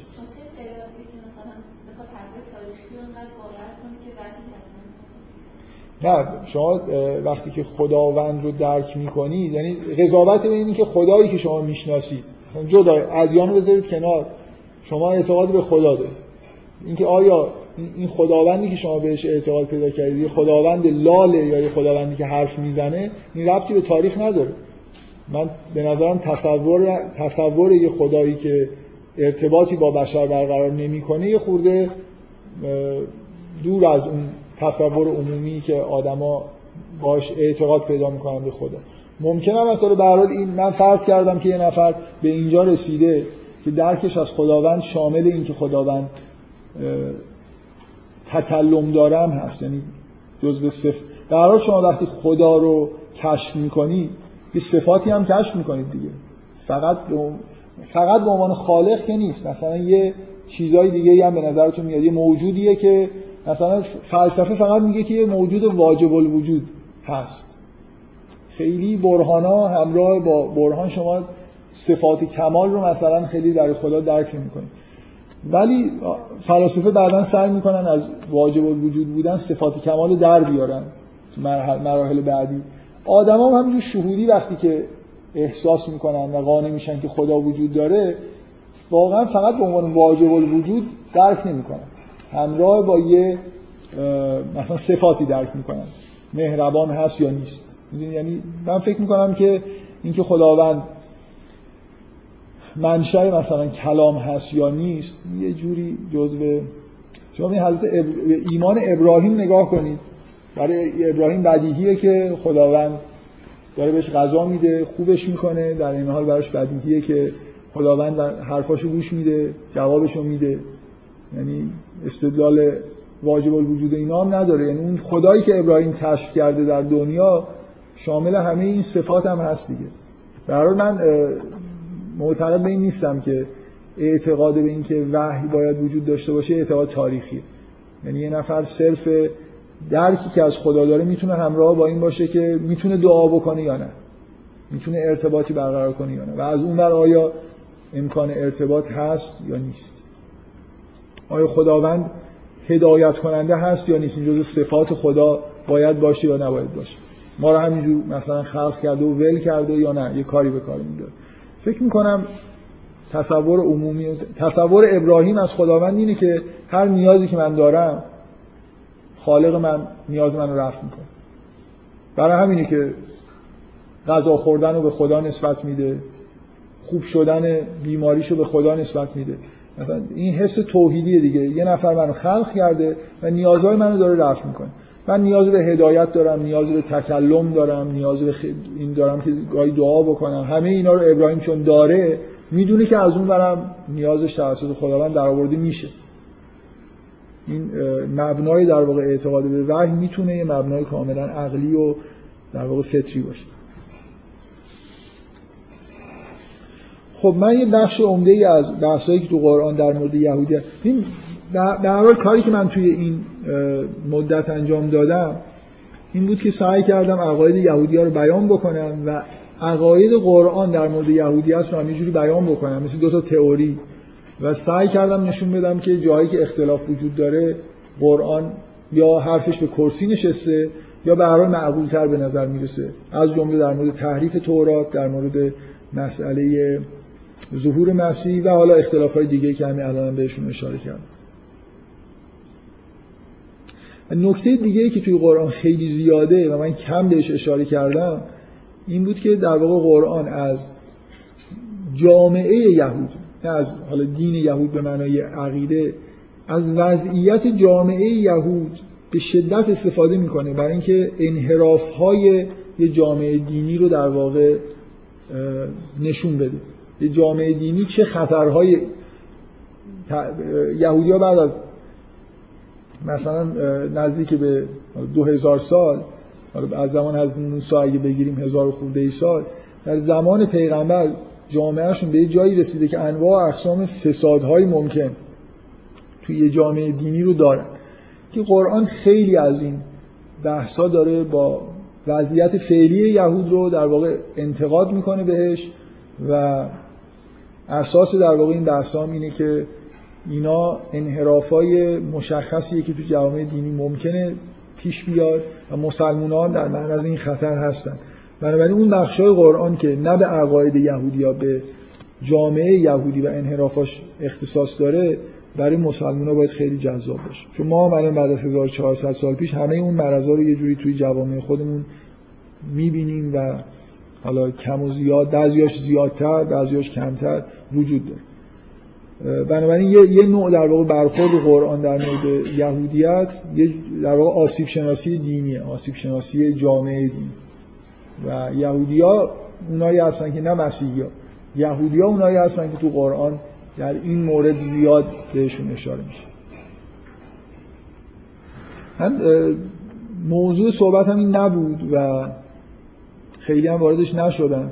یه مقدار یه مقدارم شاید قصد داشتم وارد چیزایی بشم نشدنش برای خاطر این بود که ممکنه شما الان به هر چیزی توی جامعه فعلی مسلمان و جامعه خودمون انتقاد بکنی یه جوری یعنی هر کدوم اون چیزایی که اونجا هست مشابهش اینجا بگید ممکنه مسئله سیاسی تلقی بشه.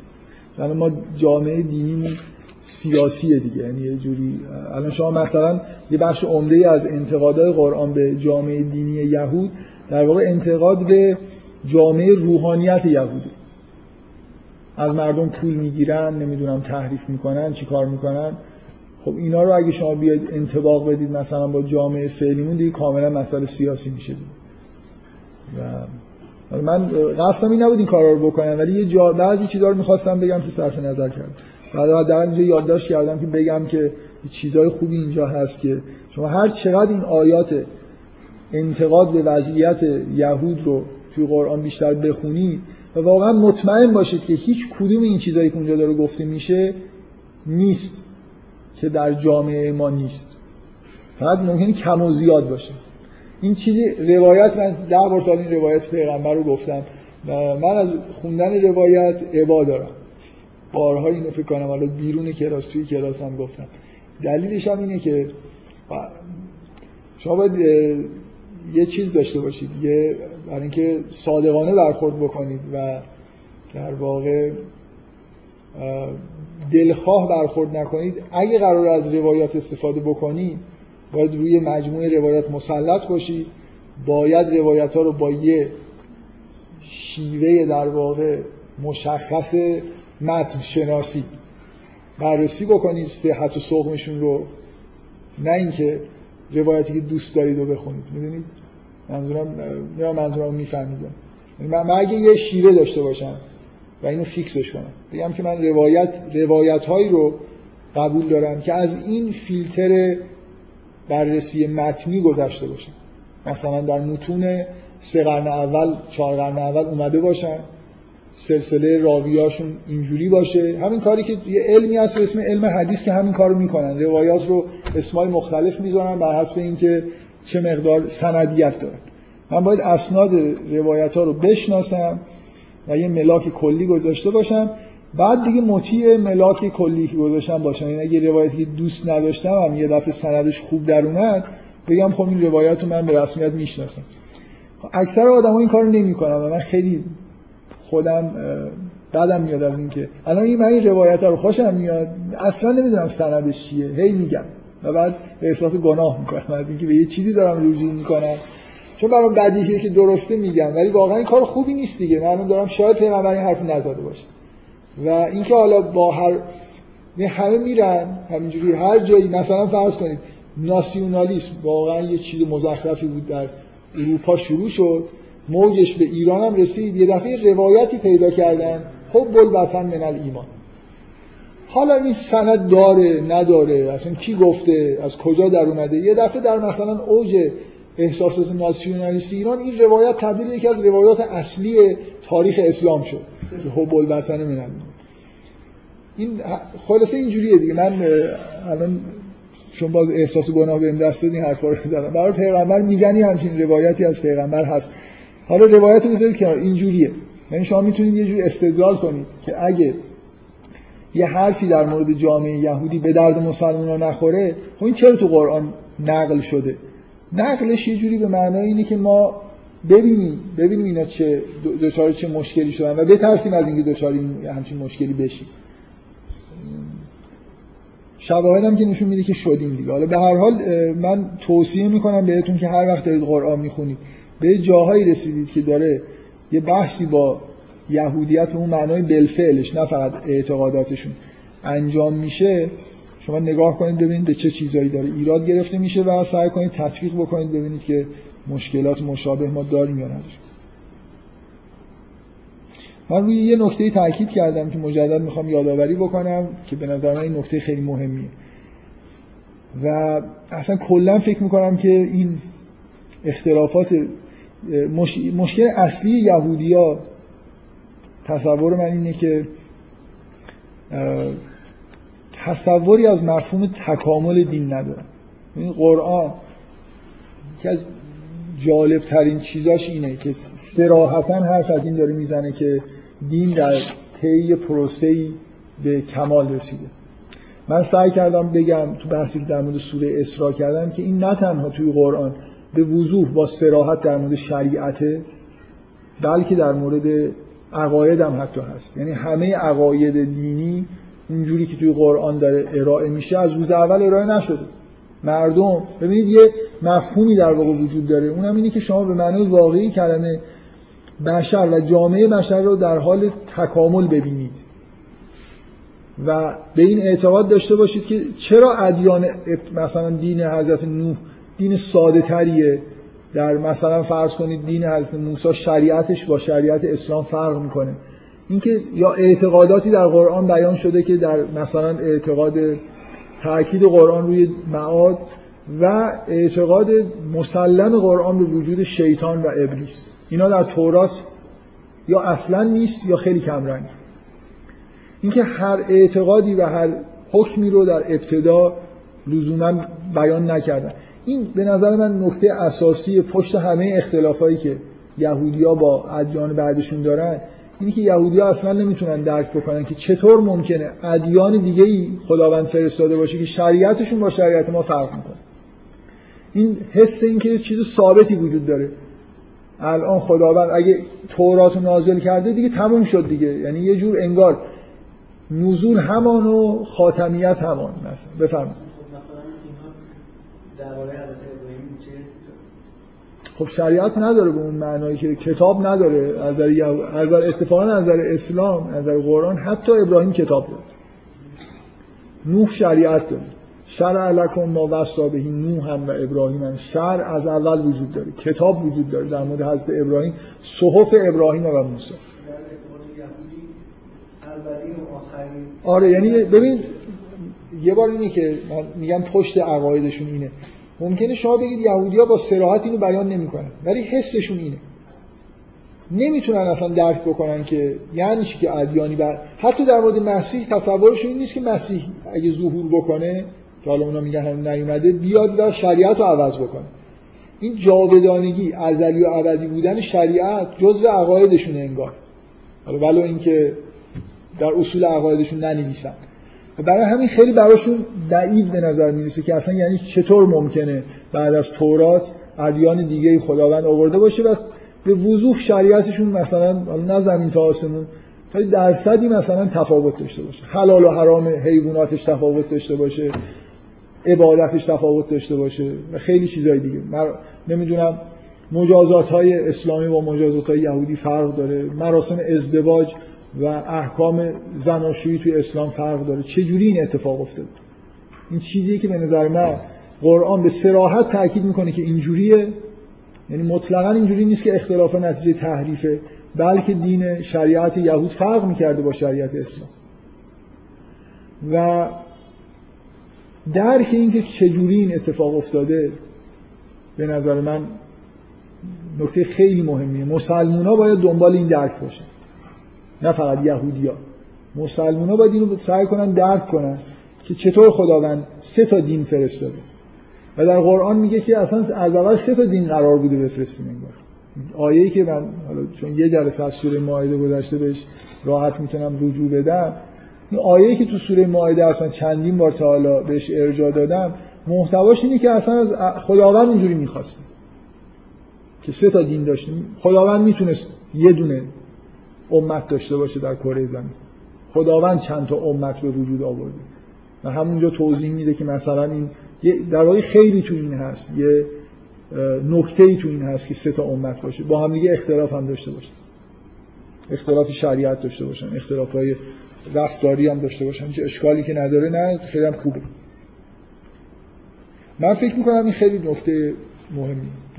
در ادیان دیگه من فکر می‌کنم تصور حتی مسیحی ها مثلا اینجوریه. وقتی مسیح اومد دیگه قبلش همه ادیان کنسل شد.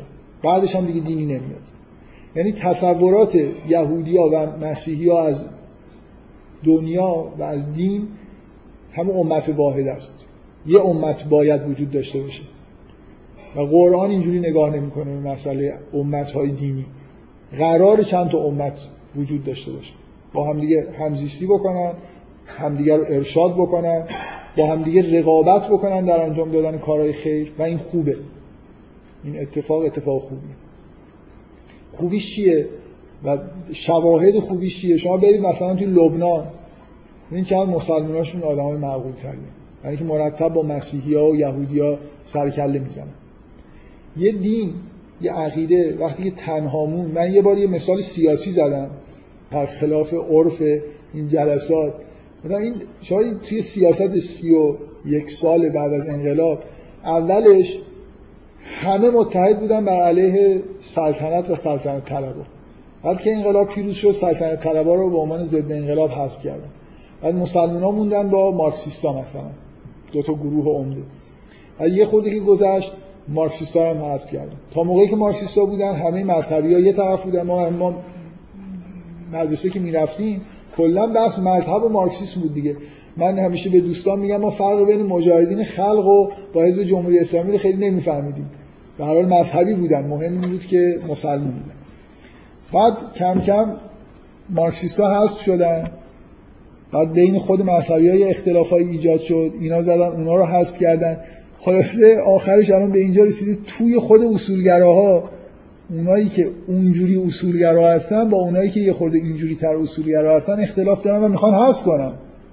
من به شوخی میگم که این آخرش به شکافت اتم.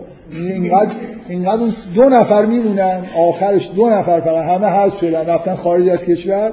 دو تا موندن که این میگه که تو یه خورده اون حرفی که زدی اشکال داره تو هم این اینکه این اختلاف رو کجا باید متوقف کرد؟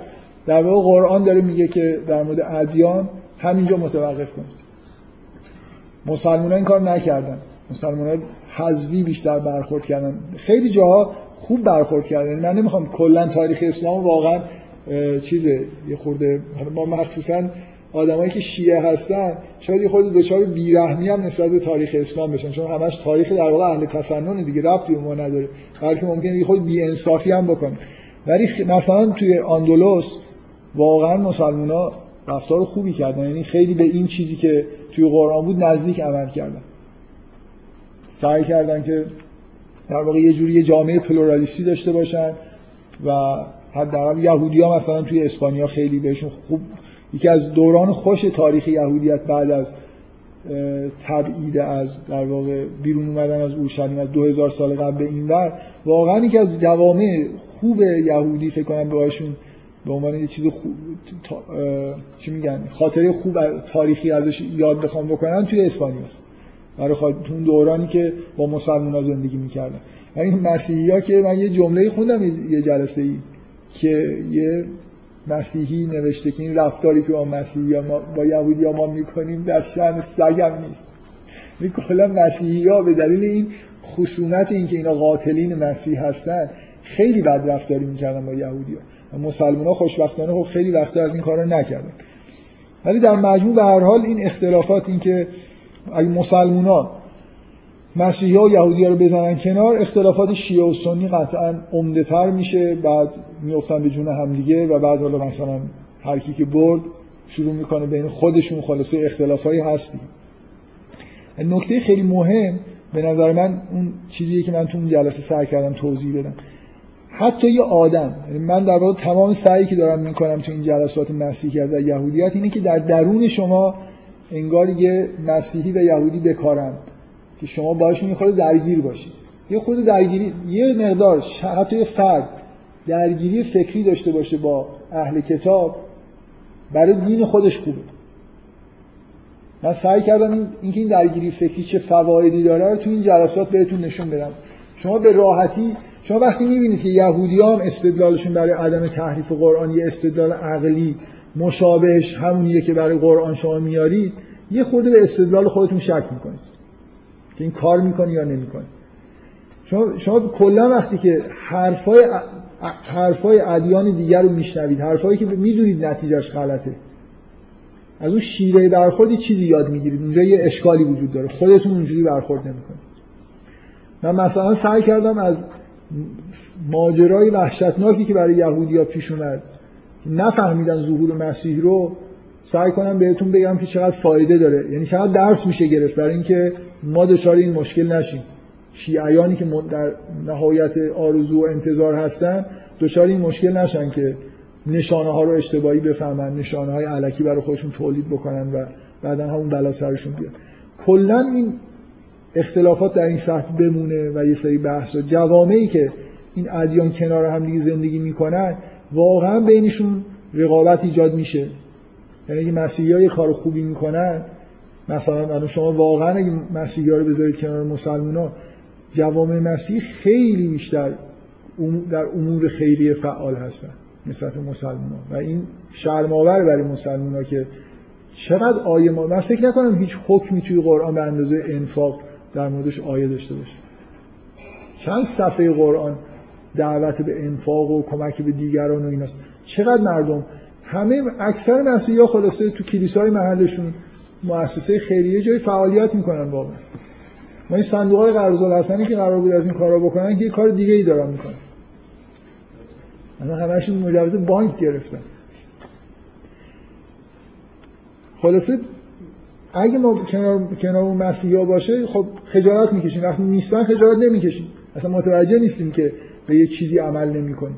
به هر حال دعوت قرآن و دعوت اسلام اینه که در این سطح این ادیان خوب کنار هم دیگه باشن جزء در واقع مشیت الهیه که امت واحد وجود نداشته باشه. و در عین حال باید با هم دیگه این بحثای مذهبی هم داشته باشیم خود این بحثا برای حتی مسلمان ها اگه تبلیغ کنن و بحث کنن با یهودی ها و مسیحی ها برای خودشون کاملا مفیده. من سعی کردم بگم که این ماجرای حذف های سیاسی بعد انقلاب چه آسیبی به ایدئولوژی مذهبی جمهوری اسلامی زد.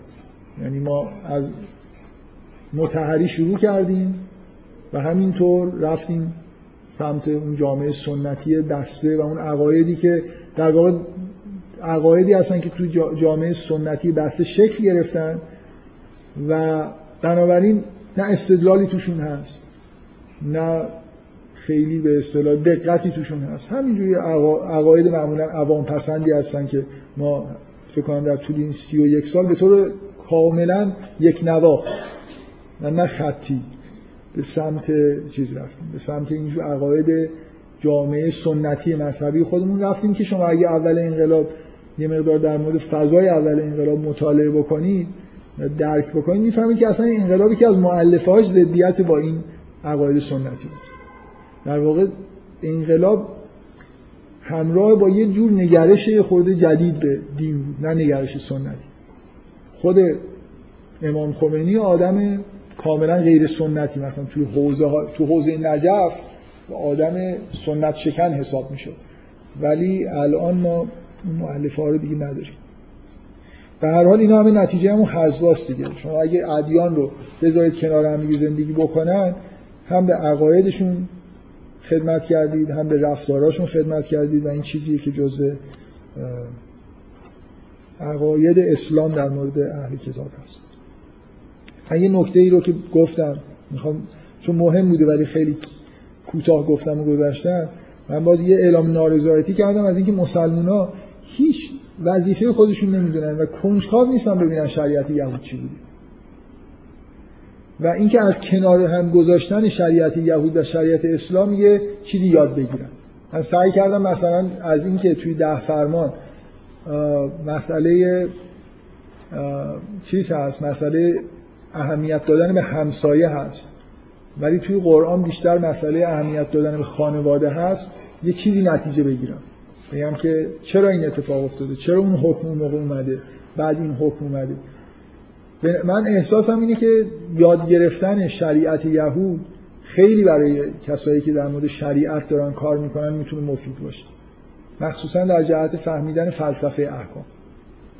یه چیزایی اونجا حالت اگزجره داره خیلی واضحه. بعدا اینجا مثلا تخفیف داده شده. همین که شما بفهمید اصلش چی بوده که تخفیف داده شده در مورد این حکم مثلا من برای من واقعا شنیدن این حکم در شریعت یهود که کسی که به مادر و پدر خودش بی احترامی بکنه حکمش سنگساره حکمش مرگه. برای من خیلی چیز بوده تأثیر گذار بوده. درسته که الان ما این کار نمی کنیم ولی از نظر خداوند در این حد این جرم بود که یه روزی حکم سنگسار دادن برای کسی که به پدر مادر خودش توهین کنه و فحش بده مثلا و قبول دارید که این حکم قرار نیست الان اجرا بشه توی دنیا. ولی وقتی شما اینو می‌فهمید یه حسی بهتون دست میده از میزان مثلا زشت بودن این کار در حد مرگ مجازاتش. خیلی چیزا من حالا به فکر می‌کنم که مطالعه شریعت یهود برای من جذاب بوده و هست و هر چی گیرم بیاد می‌خونم و فکر می‌کنم که ای کاش مثلا مخصوصا کسایی که فقه کار می‌کنن این چیزو داشته باشن این علاقه رو داشته باشن برن شریعت یهود رو. تا معمولا مسلمان ها با تورات و شریعت یهودی یک کلام میگن اینا تحریف شده است و می‌ذارن که من یه بار توی جلسه اینو گفتم دوباره تکرار می‌کنم. احادیث هم تحریف شده است. شما احادیث هم باید برید اسنادش رو کلی زحمت بکشید در بیارید. مطمئن باشید تورات از احادیث تحریف شده تر نیست. بنابراین یه مسلمون می‌تونه تلاش بکنه مثلا بگه خب اینجاش به دلایل تاریخیش اونجاش به دلیل محتوایی من قبول ندارم ولی این تورات دیگه اینجوری نیست که 70 درصدش تحریف شده باشه. ولی این درصد یه بخشایش شاید کم و زیاد شده باشه. شریعت یهود تا حدود زیادی سالم مونده. یعنی تحریفات توش زیاد نیست. اون بخش پنج فصل اول تورات خیلی دست نبود. و یه نکته ای که من حالا به عنوان آخرین نکته می‌خوام بگم قبلا بهش اشاره کردم اینه که یه, مسئله به نظر من همچنان جا برای فکر کردن داره قبول که شما فرض کنید قبول کردید که خداوند نقشش این بوده که چند تا دین در زمین به وجود بیاره. مثلا خوب بوده که سه تا دین در کره زمین وجود داشته باشه. ولی یه, یه سوال این این مسئله قوم برگزیده چی؟ اینکه قوم یهود معمول به تبلیغ هم نبودن. چرا یه بخشی از تاریخ دین اینجوری پیش رفته؟ یه قومی رو خداوند ببره پایی کوهی باشون میثاقی ببنده و هزار سال اینا یه جور تافته جدا بافته باشن. نه منظورم می‌فهمید یا نه. یه بخشی از تاریخ ادیان ابراهیمی تاریخ یه قومیه. حالا بنا به نگرش قرآن از موسی تا مسیح. یه قومی که معمول به تبلیغ نیستن. فقط معمول به خداپرستی هستن. و خداوند اینا رو یه جوری انتخاب کرده و باشون رابطه خاصی داره. یه مقدار این سوال چیز نیست نمی‌دونم منظورم می‌فهمید که یه چیزی برای فکر کردن وجود داره. چرا, مثلا یهودی ها نباید برن توحید رو در دنیا ترویج بدن؟ امکان عملیش از در تاریخی وجود نداره. مثلا اینقدر بتپرستی قویه که اینا خودشون حفظ بکنن کافیه. مثلا مردم حرفا اینا رو گوش نمیدن. نمی‌دونم. چه من به نظرم میاد اینجا خلاصه این مسئله وجود داره که درک کردن این می‌تونه مهم باشه. من خیلی در این مورد بحث نکردم. توضیحی دادن اینکه چرا یه اتفاقی افتاده توی کلا جهان از, از دیدگاه دینی یعنی برگردوندنش به در تحلیل نهایی برگردوندنش به اسماء الهی. چرا چرا دنیا اینجوریه؟ چرا اینجور اینجور پیش میره و این اتفاقا میفته؟ برای خاطر اینکه اسماء الهی در جهان دارن تجلی می‌کنن. این تحلیل نهاییه. معمولا مشکلی که ما داریم اینه که ما درک طبیعی از خیلی از امور داریم. نمی‌تونیم اینا رو برگردونیم به اینکه مثلا چجوری ارتباط داره این واقعه با چه اسم الهی در این دوره تاریخی مثلا ظهور کرده. ابن عربی سعی می‌کنه با کمک قرآن و داستان پیامبران سیر ظهور اسماء الهی از در تاریخی رو یه جوری نشون بده. هر پیامبری که میاد اسمی داره ظهور می‌کنه. من در فکر کنم تنها موردیه تو ذهن من که مسائل طبیعیشو که چرا یه قوم برگزیده وجود داره رو خیلی خوب نمی‌فهمم. ولی برام راحته که برگردونمش به اسماء الهی. یعنی معمولا اون چیزی که واضح نیست اینجا به نظر من تحلیل نهایی تحلیل نسبتا ساده ای من سعی کردم بگم که نمی‌دونم چقدر توضیح دادم. سعی کردم بگم که یه مناسبتی وجود داره بین اسلام این سه تا امت اسلام با الله و مسیحیت با رحمان و یهودیت با رحیم. و اینکه اصلا این بسم الله الرحمن الرحیم هم در ابتدای مثلا هم شعار اسلامیه اینکه این سه اسم در کنار هم دیگه قرار می‌گیره یه جوری مناسبتی داره با اینکه این سه تا دین هم در جهان وجود داره. مسیح اصلا تجلی اسم رحمانه و اونور یهودیت مثلا تجلی اسم رحیمه. اونجا شریعت قویه اینجا امور تکوینی قویه این همون دوگانگی در واقع موجود در جهانه که کاملا شما این دو قطبی بودن مسیحیت و یهودیت رو حس می‌کنید که این بعد تکوینی در مسیح قویه بعد تشریعی در موسی قویه و اسلام این وسط در واقع مثل تجلی اسم الله در میانه قرار می‌گیره دیگه جامع همه اسما اگه اینو نگاه اگه اسم رحیم رو بشناسی بعدم اینکه من توضیح دادم که الله و رحمان و رحیم این مناسبت هم بینشون وجود داره. طبق اون قاعده کلی که اسما به ترتیبی که ظهور می‌کنن بعد برعکس ظاهر میشن یعنی به ترتیب اون استراکچر اولیه‌شون یعنی پیامبران اسمای مثلا پایینتر انگار اول پیامبران مربوط بهشون میان و سه تا پیامبر آخر تجلی رحمان برعکس باید باشه. رحیم و رحمان و اللهه اینم با این جور در با اون تئوری کلی که ترکیب ظهور اسما چجوری جور در. رحیم چیه؟ رحیم اون نوع در واقع تجلیه اون نوع مهربانی خداونده که مهربانی خاصه در مقابل رحمان. یعنی اینکه قوم تحلیل نهایی خیلی ساده است که خداوند یه ارتباط خاصی اصلا می‌خواد با یه قوم داشته باشه. یه دینی که حالت خاص بودن توش معنی داشته باشه. می‌فهمید منظورم چیه؟ یعنی دقیقا این حالت قوم برگزیده و ارتباط خاص خدا با قوم یهود تجلی رحیمیت خداست. غیر این هم نمیشه. یعنی دینی که همه جا میره تبلیغ می‌کنه. یه رابطه خاصی که خداوند به شما یه مهربانی خاص می‌کنه که این ربطی به حالا اطرافیانتون نداره. خدا با هر کسی انگار یه ارتباطی داره. ربوبیت خاص داره رحیمیت داره و این یه جوری توی بطن معنای رحیم هست. بنابراین وضعیت برگزیدگی قوم یهود یه جوری با این تجلی اسما سازگاره. ولی اون قسمت های میانیش به نظر من هنوز جای سوال یعنی نمیم منظورم می‌فهمید این این تحلیل نهایی کافی جواب کافی نیست. اینکه چرا خلاصه از نظر تاریخی این اتفاق افتاده فکر می‌کنم هنوز جا داره که آدم بهش فکر بکنه. من راستش به غیر از این تحلیل خیلی برای خودم بدیهی نیست که چرا هزار سال یه قوم وجود داره که خداوند باشون حرف می‌زنه این همه انبیا توشون میفرسته. من یه بار یه تحلیلی گفتم که اینجا مسئله تکامل زبان و اینا وجود داره. ولی باز همه مسئله رو حل نمی‌کنه. یعنی این این حالت برگزیدگی که برای بنی اسرائیل در هزار سال به وجود اومده به نظر من هنوز جای فکر کردم داره. خب من دیگه این بحث یهودیت رو چیز می‌کنم دیگه. تو همین جلسه قرار شد تموم بکنم با اینکه یه چیزایی یادداشت کرده بودم که بگم و نگفتم توی جلسات قبل یادداشتم نگاه کردم ولی فکر کردم که برای بستن بهتره که خیلی چیزای دیگه چیز جدیدی باز نکنم.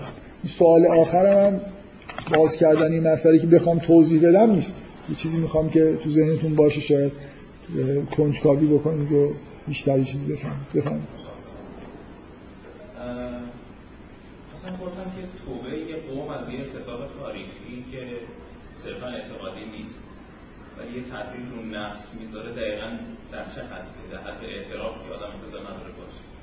مثلا فرض کنیم که با در رابطه یهودیت موضعش در رابطه با پیش آمد ظهور مسیح حداقل مسیحی شدن زیر مجموعه شده فرض کنیم مثلا مسیحی ظهور نکرده بود. بعد ولی اتفاقی که برای بقیه پیامبر بنی اسرائیل افتاده بود یه تاثیر مهمی توی نسل یهود میذاشت ولی موقع توبه کردن یهودی از این اتفاق دقیقا چی مثلا توبه کردن از کشتن پیامبران مثلا یعنی خب سوال خوبیه ولی من نمی‌دونم انتظار چه جور جوابی دارید یعنی من مثلا بگم که واقعا مراسم خاص توبه قومی دارید. ببینید شما یه مورد در قرآن و تورات به نظر من مشترک هست. اونم اینه که یهود گمراه شدن مسئله تبعید بابلی پیش اومد. یهود چی کار کردن که برگشتن؟ مثلا احتمام زیادی به تورات نشون دادن در دوران بابلی به حفظ شریعت نشون دادن. اتفاقا چون رفتن اونجا اقلیت شدن اقلیت اقلیت بودن این حسن هم داره دیگه. شما وقتی که یهودی ها اینجا برای خودشون با هم دیگه بودن یه جور رفتار می‌کردن. وقتی رفتن اقلیت شدن توجهشون به شریعت خودشون به هویت خودشون بیشتر شد. و من فکر نمی کنم این مراسم دست جمعی انجام داده باشن و از ماجرای قبل از تبعید بابلیشون توبه کرده باشن. ولی عملا آدم های بهتری شدن. و به همین دلیل خداوند مثلا اینا رو دوباره به سرزمین مقدس برگرد حالا فکر می‌کنم وقای تاریخی کلا اینجوریه دیگه. گاهی مجازات های اتفاق میفته و آدمای سختی هایی می‌کشن و همین جای مثلا چیزشونه توبه کردنشونه. یعنی سختی هایی که می‌کشن انگار گناهشون مثلا پاک میشه. یه قومی مثلا فرض کنید تو شرایط خیلی بد قرار می‌گیره یا حالا تو اون شرایط بد رفتاراش یه جور بنیادی تغییر می‌کنه. فکر می‌کنم اینا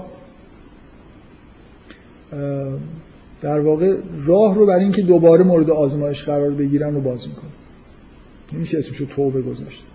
ولی استحقاق اینو پیدا می‌کنن که یه بار دیگه آزموده بشن که اگه نعمت هایی بهشون داده بشه معمولا اینجوری نعمت هایی داده میشه. بعد رفتاری می‌کنن. گرفته میشه. بعد از این مدتی که سختی کشیدن دوباره نعمت داده میشه به قوم. این افت و خیزای اینجوری در اگه دنبال این هستید که مسلمان ها چیکار باید بکنن که برگردن به دو خب مسلمان ها باید اول قبول بکنن که خیلی مسلمان نیستن دیگه. قبول ندارن مسلمان همه فرقه های اسلامی الان فکر می‌کنن که عین اسلامن و هیچ ایرادی ندارن. وهابی ها که مثلا انگار که جز صحابه پیغمبر. کلا دیگه به نظر من یه ایرادای اساسی به وجود اومد توی تاریخ اسلام. تا همون قرنهای اول. که نتیجه همون خلافت ها و این چیزها بود. دخالت هایی که مثلا خلافت توی فقه, فقه اسلامی کرد. اینا برای مشکلاتی برای مسلمان ها پیش اومد که یا مثلا دور شدن از عقاید توحیدی مثلا فرض کنید غلوف کردن در مورد شیعیان از اینجور انحراف شما بیشتر می‌بینید. سنی هم کم ندارن از این چیزا. در حالی مشکلاتی وجود داره که اگه مشکلات رو یک مقدار تخفیف پیدا بکنه خب راه باز میشه برای تعبیر لاقل مسلمان های تندروی مخصوصا اهل سنت اینه که ما علت اینکه خار و خفیف شدیم اینی که خوب جهاد نکردیم. به حکم جهاد تا اون موقعی که شمشیر دستمون بود داشتیم می‌زدیم خیلی وضعمون خوب بود. بعدا که شمشیر زمین گذاشتیم. راش اینه که الان دوباره شمشیر دستمون بگیریم و عزت اسلام رو و مسلمین رو در دنیا. و واقعا این حرفا رو که میشنوم و می‌زنم جای اسلام بذارید عرب. کلا همش در اون چیزی که عزت داشت عرب بود. اون چیزی هم که دنبال عزتش هستن عربی. رفتی به اسلام نداره من تکذیب می‌کنم که این اصلا موضوع اسلام در کار بوده و در کار هست. اسلام با کشورگشایی عزیز نمیشه. با بزرگ شدن نمی‌دونم قلم رو و کم شدن قلم رو چیز نمیشه تو سرش نمی‌خوره. یه چیز دیگه ای هست که یعنی زایش فرهنگی داشتن رفتی مطمئنا رفتی به شمشیر نداره و این ولی یه قوم مثلا عرب ممکنه با پهن آور شدن سرزمینش احساس عزت کنه. منظور اینه که یه یه یه گناه جمعی اتفاق افتاده یه تاثیر نسلی گذاشته آره. ولی خب شما همین تاثیر رو کار کنید درسته کلا مثلا مسلمان این جواب جامعه ولی اون تاثیر اون گناه جمعی که تاثیرش یعنی تاریخ دارم هست ما ما چیزی واقعا تحت اون گناه جمعی بهش قائل نیستیم. گناه جمعی منظورتون یعنی یه قومی وقتی بد عمل می‌کنه این می‌خوام می‌خوام بگم یه خود با اون کانتکست گناه و توبه فردی فرق می‌کنه. یه قومی گناهی که یه قوم مرتکب میشه رفتار بدی که در یه قوم اتفاق میفته عواقبی داره. و رفتار خوبی مثلا توی قوم هم اتفاق بیفته نعمت هایی مثلا نازل میشه. ایده کلیه که تو قرآن هم هست لازم نیست که مثلا قوم عملیات توبه انجام بدن به معنای متعارف که اثر اون گناه پاک بشن کارهای خوب انجام بدن. اون فضای گناه آلودی که تو جامعه بوده از بین بره یه جور توبه حساب میشه. تو قرآن دعوت به توبه جمعی هم هست. اینجوری نیست که اصلا معنی نداشته باشه. ولی به نظر من این افت و خیزای تاریخی بیشتر مسئله خوب و بد عمل کردن امت هست که بالا و پایین میره. برای نکته مهم اینه که چیز عمل کنن یه مقدار بهتر عمل بکنن. خب. آها من باید اعلام برنامه بکنم. من از قرار یه سوره انتخاب کنم که در مورد سوره بحث بکنیم. بالاخره من سوره حج رو انتخاب کردم. از هفته آینده در مورد سوره حج بحث می‌کنیم. یه سوره دیگه هم که قرار یه جلسه ای بحث بکنیم سوره هجر. بنابراین دو تا سوره در دستور کار جلسات قرار داره. یکی برای بحث مفصل تر کردن یکی برای بحث مختصر. هفته بعد حج شروع میشه.